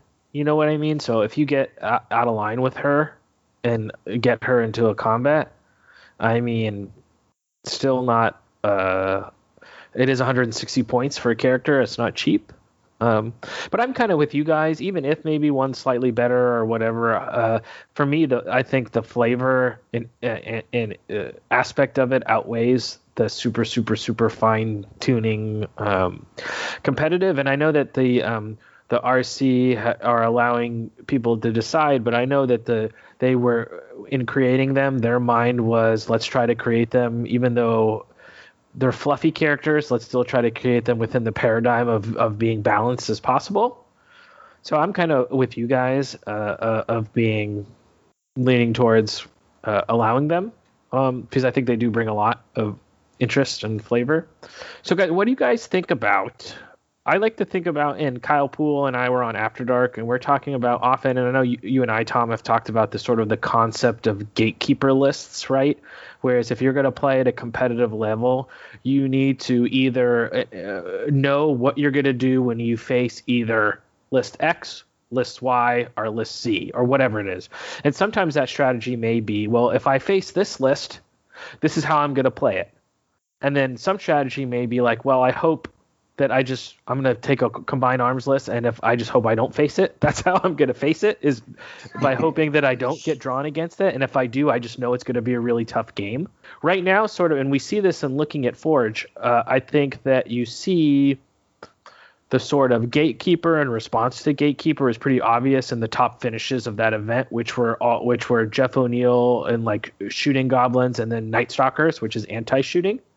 I mean, what do you guys think are the gatekeeper lists now? Right now that we've seen Halpi's and we have CTA, uh, Tom, what are those lists that stand in your mind when you're list building? When you're like, okay, I need to know what I do when I face this this list.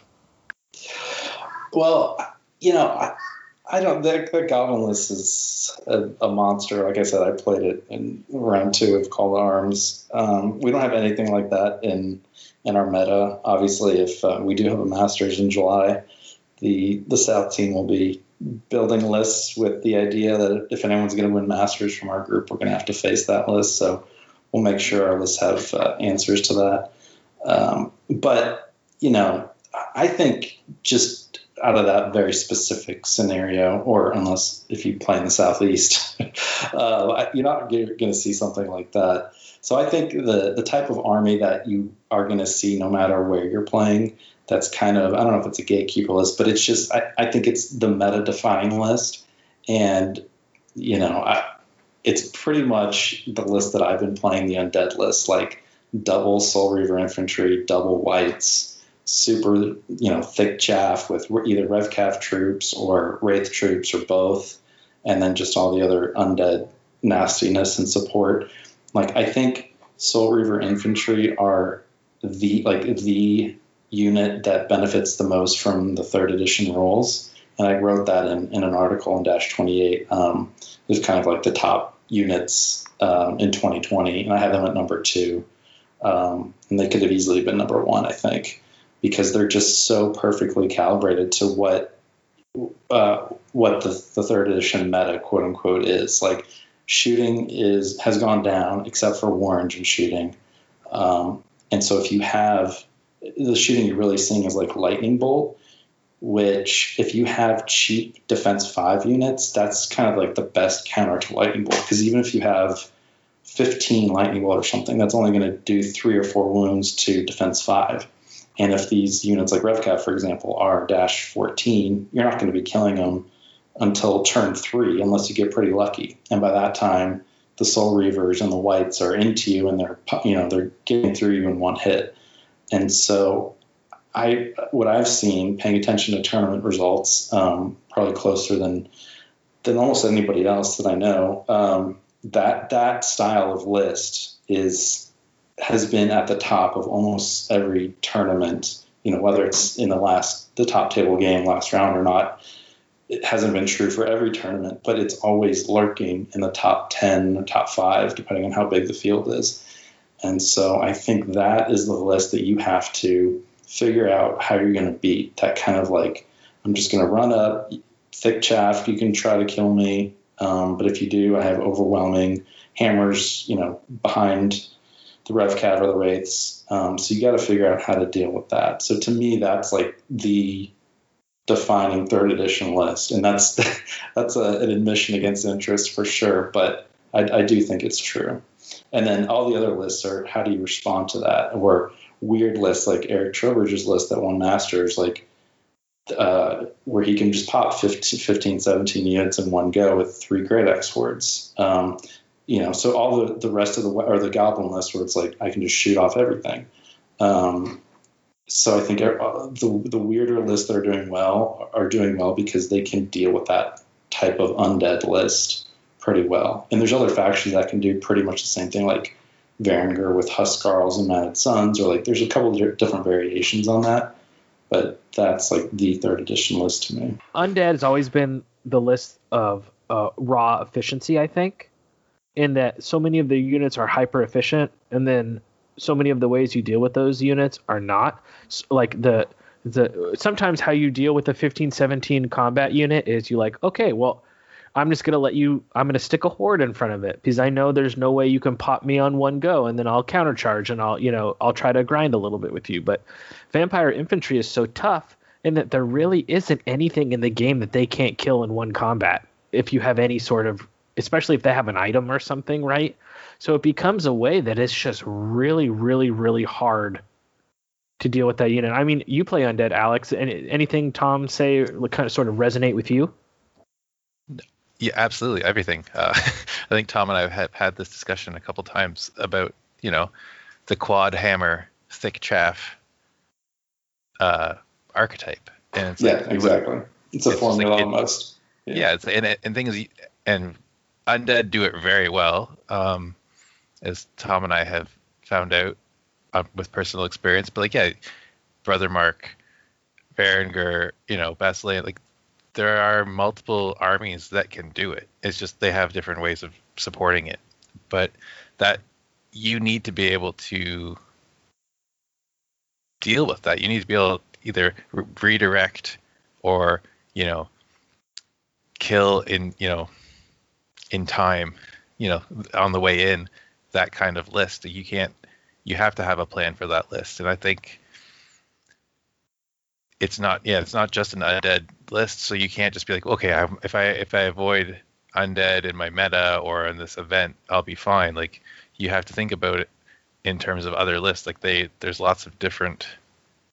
Like they have the best. Like Soul Reaver are the best, but like you know, even just Reapers or in Fiends or something like that, or with salamanders, you know, tyrants and you know rhinosaurs. There's like lots of different armies that can do it, and you have to be able to handle it. And I think Tom's spot on about like the armies that the other army archetypes that are doing well can manage to do it. I think that another one that I would throw out there was the Abyssal Dwarf shooting list with the triple mortars and depending on how you want to build it, it's you know with lesser obsidian golems or decimators, like that can that can kill 15, 17 and the chaff, like the RevCav chaff or whatever thick chaff that the army's using, in time, if you know used appropriately and have with good, you know, good dice to get the fives and sixes when you need them on turn one and two. But uh, I think that would be my other I don't know if it's a gatekeeper list or the response to the gatekeeper list that Tom's talking about, but I think that triple mortar abyssal dwarf list, and that might just be my personal meta that I face regularly, um, tainting my judgment. But I think that is another really strong contender. You have to have a a plan for that as well. Those kind of lists, I find that you almost need to face them in the tournament and have them already have played that one game where they hit with everything and just be like, okay, you've gotten that game out of your out of the way for your tournament. Now I get to play you because that that list can still in turn one or two if they hit with all their mortars. I mean, even with the mortar being nerfed, it's still going to pick up night regiments if if they hit multiple times. You know, so that's still a list that you can just through sort of the high risk high reward just be boned after one Yeah. turn of shooting. You can do everything right against that list and, And still, still lose. Yeah. Pretty- Yeah, I, I mean, the other uh, one that's out there that's really powerful is Defense Six uh, lists, like and like a free dwarf list with a bunch of Earth Elementals, or really any list that has Earth Elementals.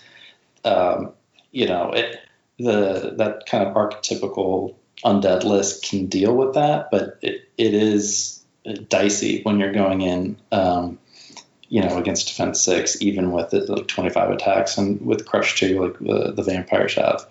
So that's that's another list that is flourishing, I think, in part because it can deal with the that quad hammer formulaic list that we were just talking about. Um, yeah, it slows it down just enough. yeah, or like a good salamander list. Like all the, I don't know if this is uh, just me, but all the good salamander lists that I've seen are pretty much look the same.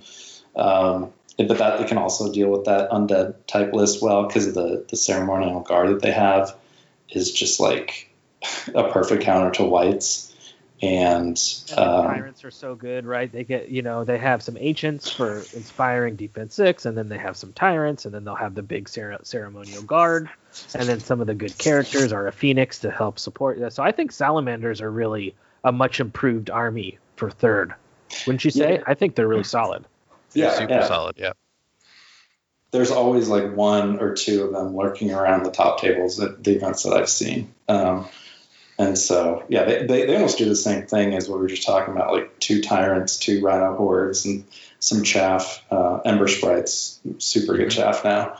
Um, so they're almost playing to that formula a little bit, and plus they have the shooting from the like or uh, to, you know to chip away at that the chaff a little bit. Um, so they're they're definitely uh, a, a worthy contender for for top list of the edition. I think.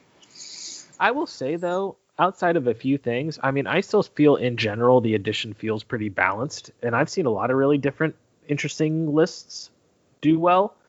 I mean, what are your guys' thoughts now that we played third edition for, you know, uh, granted a big chunk of that has been during lockdown and UB.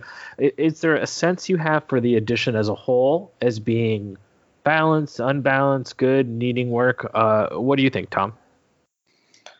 Um, yeah, I think it's balanced. I mean, I'm not smart enough to figure that out, but from what I've seen, it's pretty balanced. The, the thing that I'm interested in seeing is whether some of these changes to unlocking the, um, you know, the 18 inch Pierce one shooting or like the Glade Stalkers, the, the 24 inch bow shots, what, what effect that'll have.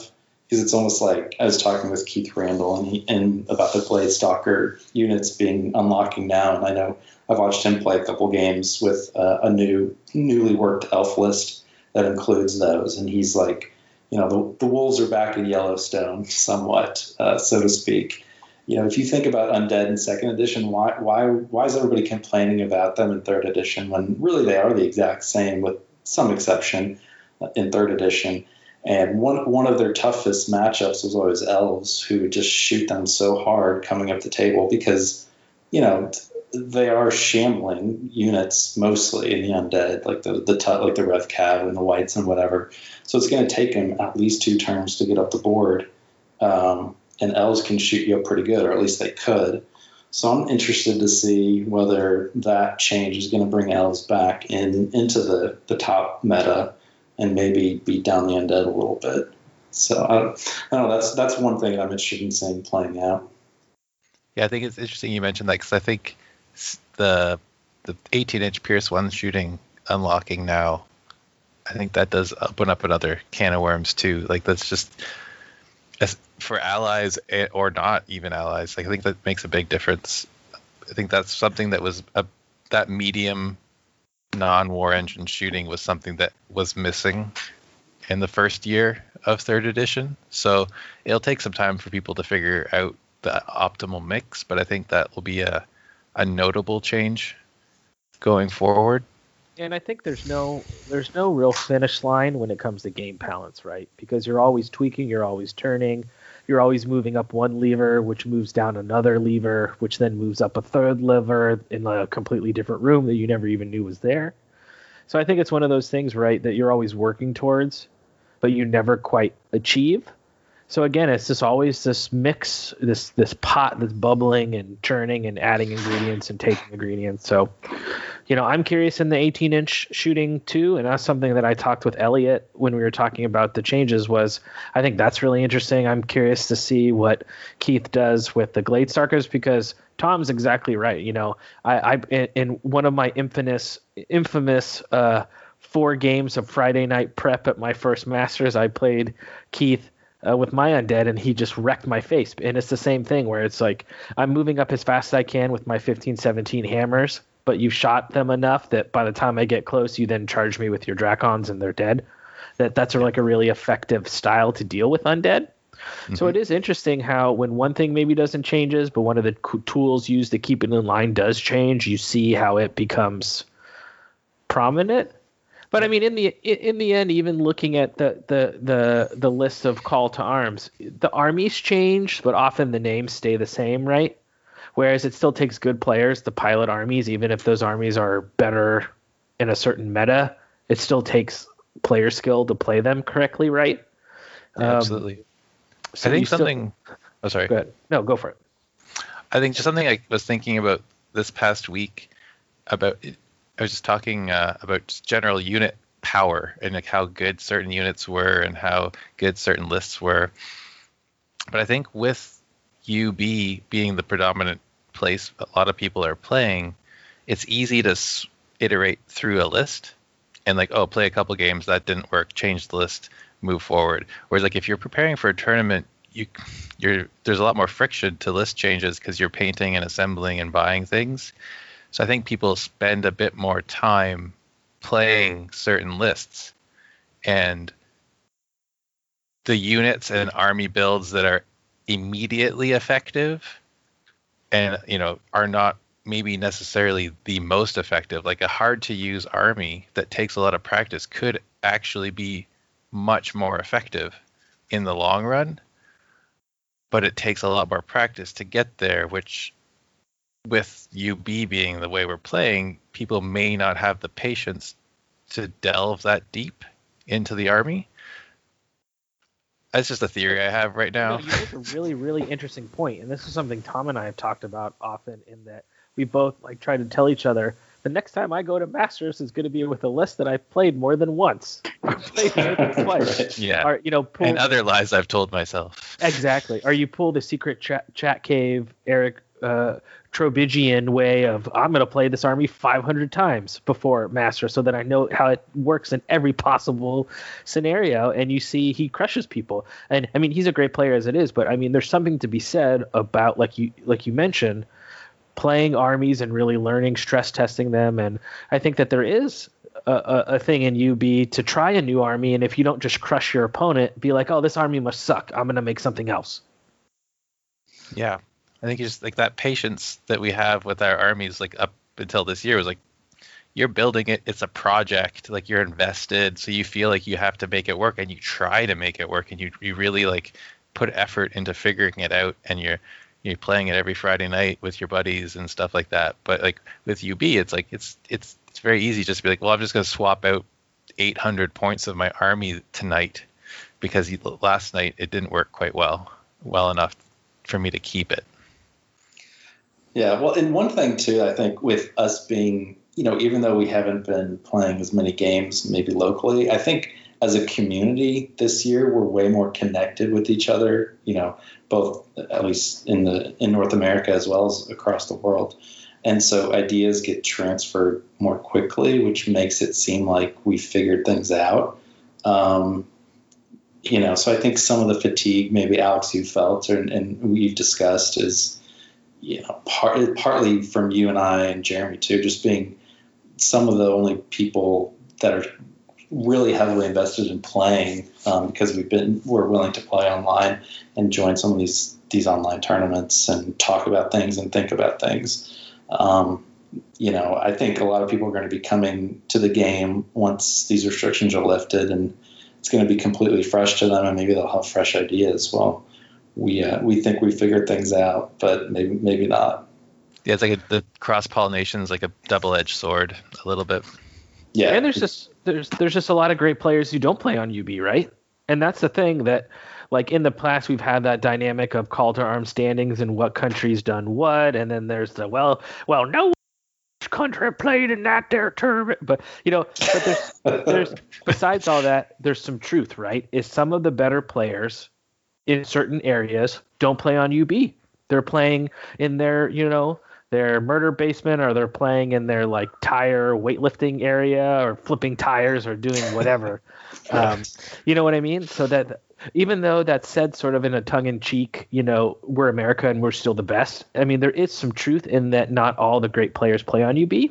So that's going to be interesting too, right? When we come back and we see those players, who knows what they've been working on in their in their uh, laboratories, right? Yeah, you know they've been playing. Like they they just haven't been taking part in like the big tournaments. Like their their brains are working away on the game, just like ours, just in a slightly different context.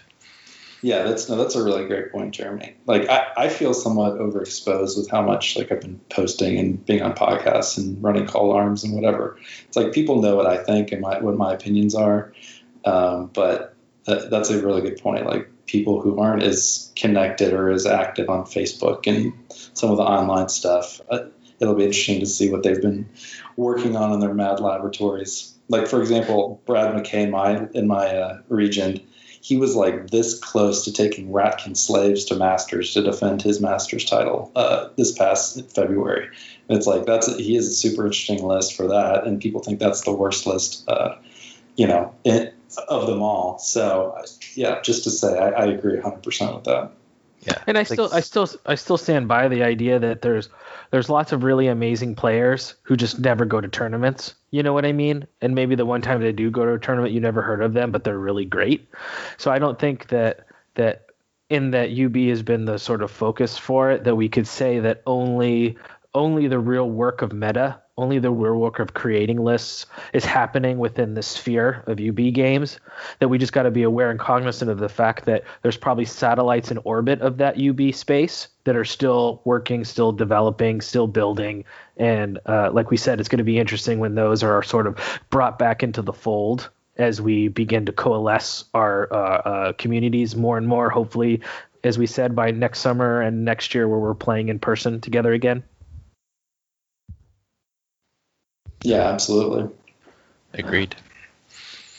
Well, awesome. Any um, any, anything else? Any sort of uh, final thoughts? You know, definitely you guys listening in the audience, if you sort of like this sort of style episode where we do a little snapshot review, a little bit more. This episode has been a little bit more roundtable free form, just sort of conversation back and forth. If you liked it, definitely let us know on the Facebook page. Uh, Tom and I have talked about having him on semi regularly and Alex to do these sort of like meta breakdowns or just sort of kind of like what's happening in the the the the tournament world not so much what's happening in in-person tournaments but just in the competitive game scene like what are people bringing? So if you like it if this sort of thing definitely let us know. And we haven't been able to really do as much list builder studio because usually list builder studio is sort of revolved around a a, a, list that wins an event, and then we bring that person on and we talk to them about their list and their thinking, and kind of with the the, the not as that much happening and getting a little bit of that through through Dash 28 Live. We haven't really done a lot of list builders, but uh, definitely let us know. Um, if you like this listen also uh, alex we've been talking a little bit about uh, what our next army review and we've had a lot of some some requests for kingdoms of men Oh yeah, so for Kingdoms of Men, I think we're gonna look be looking to record that in the new year. I think we're gonna have. I think it's one of the armies that people they they it's it's got a lot great depth and it's kind of average-ish, but it has a lot a lot to offer, and it's one of those that kind of ties into what I was mentioning earlier earlier about practice and getting the most out of it because there's so much in it. So I think I think it'll, it'll generate a lot of interesting discussion. I think we'll have some some good insights into that. Yeah, and we're gonna have uh, looks like probably Brenton will come on and be a guest with us. Uh, he has uh, I played against his Kingdom of Men many a time, and he's very adept and good at that army. Um, if anyone else knows uh, uh, Kingdoms of Men players that they played against or would love to hear from, let us know. And then also too, always continue. Usually our army reviews are based by what we're into, but also audience response. So if there's a new army that you're starting that we haven't done an army review for, and you'd like us to do it, definitely uh, let us know. Well, awesome, fellas. Uh, I really want to thank you for coming on in the show. And then, just real quickly before we we get, since I have two amazing competitive minds, I want to touch. I want to touch very briefly on. We did have a recent FAQ come out, uh, and I want to do the like talk to me like I'm six. So I'm a I'm a six year old. Uh, so explain to me, and I'm a six year old who's really upset because Jeremy just made me cry because I just lost him in a in a, in a, in a, in a game. More, one, one more, more, child. one more child, one more person I've I've brought to tears in my life.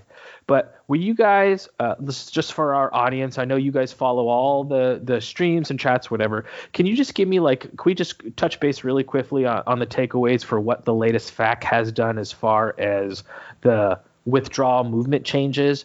Um, seems to me, basically, I'll kind of tell you guys how I understand it. You can let me know if I'm on the right page. Basically, the main change is if you're engaged with a unit and you give a withdraw order, which allows you to move an inch back, then when you issue a normal move order, you're no longer to, able to come within an inch of that unit, even if you end outside of an inch, unless you're doing a charge. So no more withdrawing, pivoting, moving out of the one inch, and then getting surged into something else. That would no longer be a legal move. Is that basically the gist? Am I getting it right? Yeah, so it, said that when you're withdrawing, you're no longer considered to be disengaging as well um, after you've completed your withdrawal move. So before, if you were di- if you're disengaging, you could come within an inch of, um, I believe it was the the unit you were engaged with. And so what you could do is, if you're like large infantry, for example, uh, especially shambling large infantry, and somebody charges you, you could withdraw uh, up to an inch. Then you could pivot, um, and your pivot is uh, because you're longer than you are deep. It, that's less than an inch, so you could pivot and then move. At least as if, if you were speed six or more, you could move out, end your move within uh, outside of an inch of the unit that had just you were just engaged with, and then get surged. For example, that was the the thing I did with wights. Uh, I saw Dustin Howard do it. He did it to me at Dojo GT with uh, Ice Elementals, and so it was they they tried to close that loophole where now that you're no longer considered to be disengaging after your withdrawal move, you can't come within an inch of the uh, of the unit you were just engaged with again. And so, you know, this whole withdraw and disengage stuff, I think it's part of it is the terms aren't very descriptive, um, and it, it causes some confusion. I, I'm actually thinking about writing a Dash 28 article, just like where are we now after the FAQ, and just kind You of going into to the whole history of like withdrawing and you should do that. disengaging. Yes, Yeah, you should do that. yeah, I'm just got to find the time to do that. But maybe over Christmas, I'll, I'll have the time because it is like the the part of the game that has caused the most heartburn, at least rules wise, and a lot of even to where people are like, let's go back to second edition. You know, it was so much easier, which is just like, no, the third edition It is was light, light years better. Than, but it is confusing, and so. Um, And I think the, the the other big change, right, that moving sideways now is okay, right? Whereas before, if you had to move an end further away, you couldn't just go sideways, right? Because sideways was still the same distance, but now they're saying that that's okay. Yeah, that's a little more situational, but yeah, you can do that Yes. now. It, it was it was some people were playing it like you could already do that, but the rules were a little unclear, so they just said, yeah, you can do that. Okay, awesome. And I mean, we're not going super in depth. I just wanted to, you know, since I had these two great minds on here, to just do a little because I know that that whenever a FAQ comes out, it's like FAQ day, and it's the burning Elmo emoji, you know, where Elmo's got his hands in the sky and everything's burning everything down. That's what happens on when a, a, a new FAQ comes out always. So, just doing our part to keep everyone calm and cuddly. So, I defer to the lawyer in these situations. So uh, smart, smart. Yeah, I'm weird. I actually like talking about that stuff. So. Uh-huh. Well, I want to thank Alex uh, uh, and Tom again for coming on the show. Um, it's always great to have um, uh, nice, balanced, uh, calm minds talk about competitive things. And again, like I said, if you enjoyed this episode, let us know. We'll uh, we can get a series going or have more episodes like this in the future. Um, any other final thoughts, fellas? Uh, just go back to the the first point that we are talking about. Is like just stay connected with your community. I know it's like going into the holidays and you know it's stressful, but just you know make sure you're staying connected with the people in your local community, your game store, everybody. Just keep everything going forward and being positive and being awesome. Yeah, uh, for me, Call, Call to Arms is rolling on. Round four is going to start uh, today. The map that we have for round four is pretty interesting. Um, might might cause some controversy. We'll see, but uh, you're definitely have to think about it. And so, if you're curious, if you're not playing and you're curious, you can follow along. There's a there's a great website that was created by uh, Mark Cunningham and maybe some other people that I can't remember. Um, and it has all you know the current rankings and what players have been taking. So if you're curious to follow along, you should check that out and go into the Universal Battle 2 Facebook page. And uh, there's a sticky on top with a link to that website. So easy to find. Okay, well, awesome, fellas. Um, thanks again, and uh, stay tuned to Countercharge. We got a bunch of great stuff coming through the pipeline. Um, also, uh, I probably won't have an episode coming out till Christmas, so happy holidays to everyone. Um, stay kind to each other. Also, we'll be doing our a year end review episode we do each year where we'll have the entire host team. So we'll have um, Alex and Steve and Croger and Rob, myself, and um, Mark will have the whole uh, team on, and we'll do sort of a year in review episode. So stay tuned for that. And then also, we have uh, a really great episode plan coming up next year. We're going to be hitting our 500th episode which is really just fantastic, a really big milestone. So we hope to have a lot of community engagement and listener involvement in that episode. So we'll be letting you guys know how to contribute to that as we get closer. So we still have a, a, a, a fair amount of episodes to get before that, but I just want to put it in your guys' sort of space, get it in your minds that we are going to be doing something fun and exciting for uh, our 500th episode. So hope you guys take part in that and contribute, and we'll be getting you more information on that shortly. So in the meantime, thanks for listening, and remember to always keep counter charging. Thanks for listening, and we'll see you next time on Countercharge. Please let us know what you thought of the show by emailing us at counterchargepodcast at gmail.com, on Twitter at countercharge15, or by commenting on the Countercharge Kings of War podcast Facebook group. If you enjoy the show, you can help others find out about it by leaving positive reviews on iTunes. Until next time, keep countercharging. Music is a composition of Kevin MacLeod and is licensed under Creative Commons.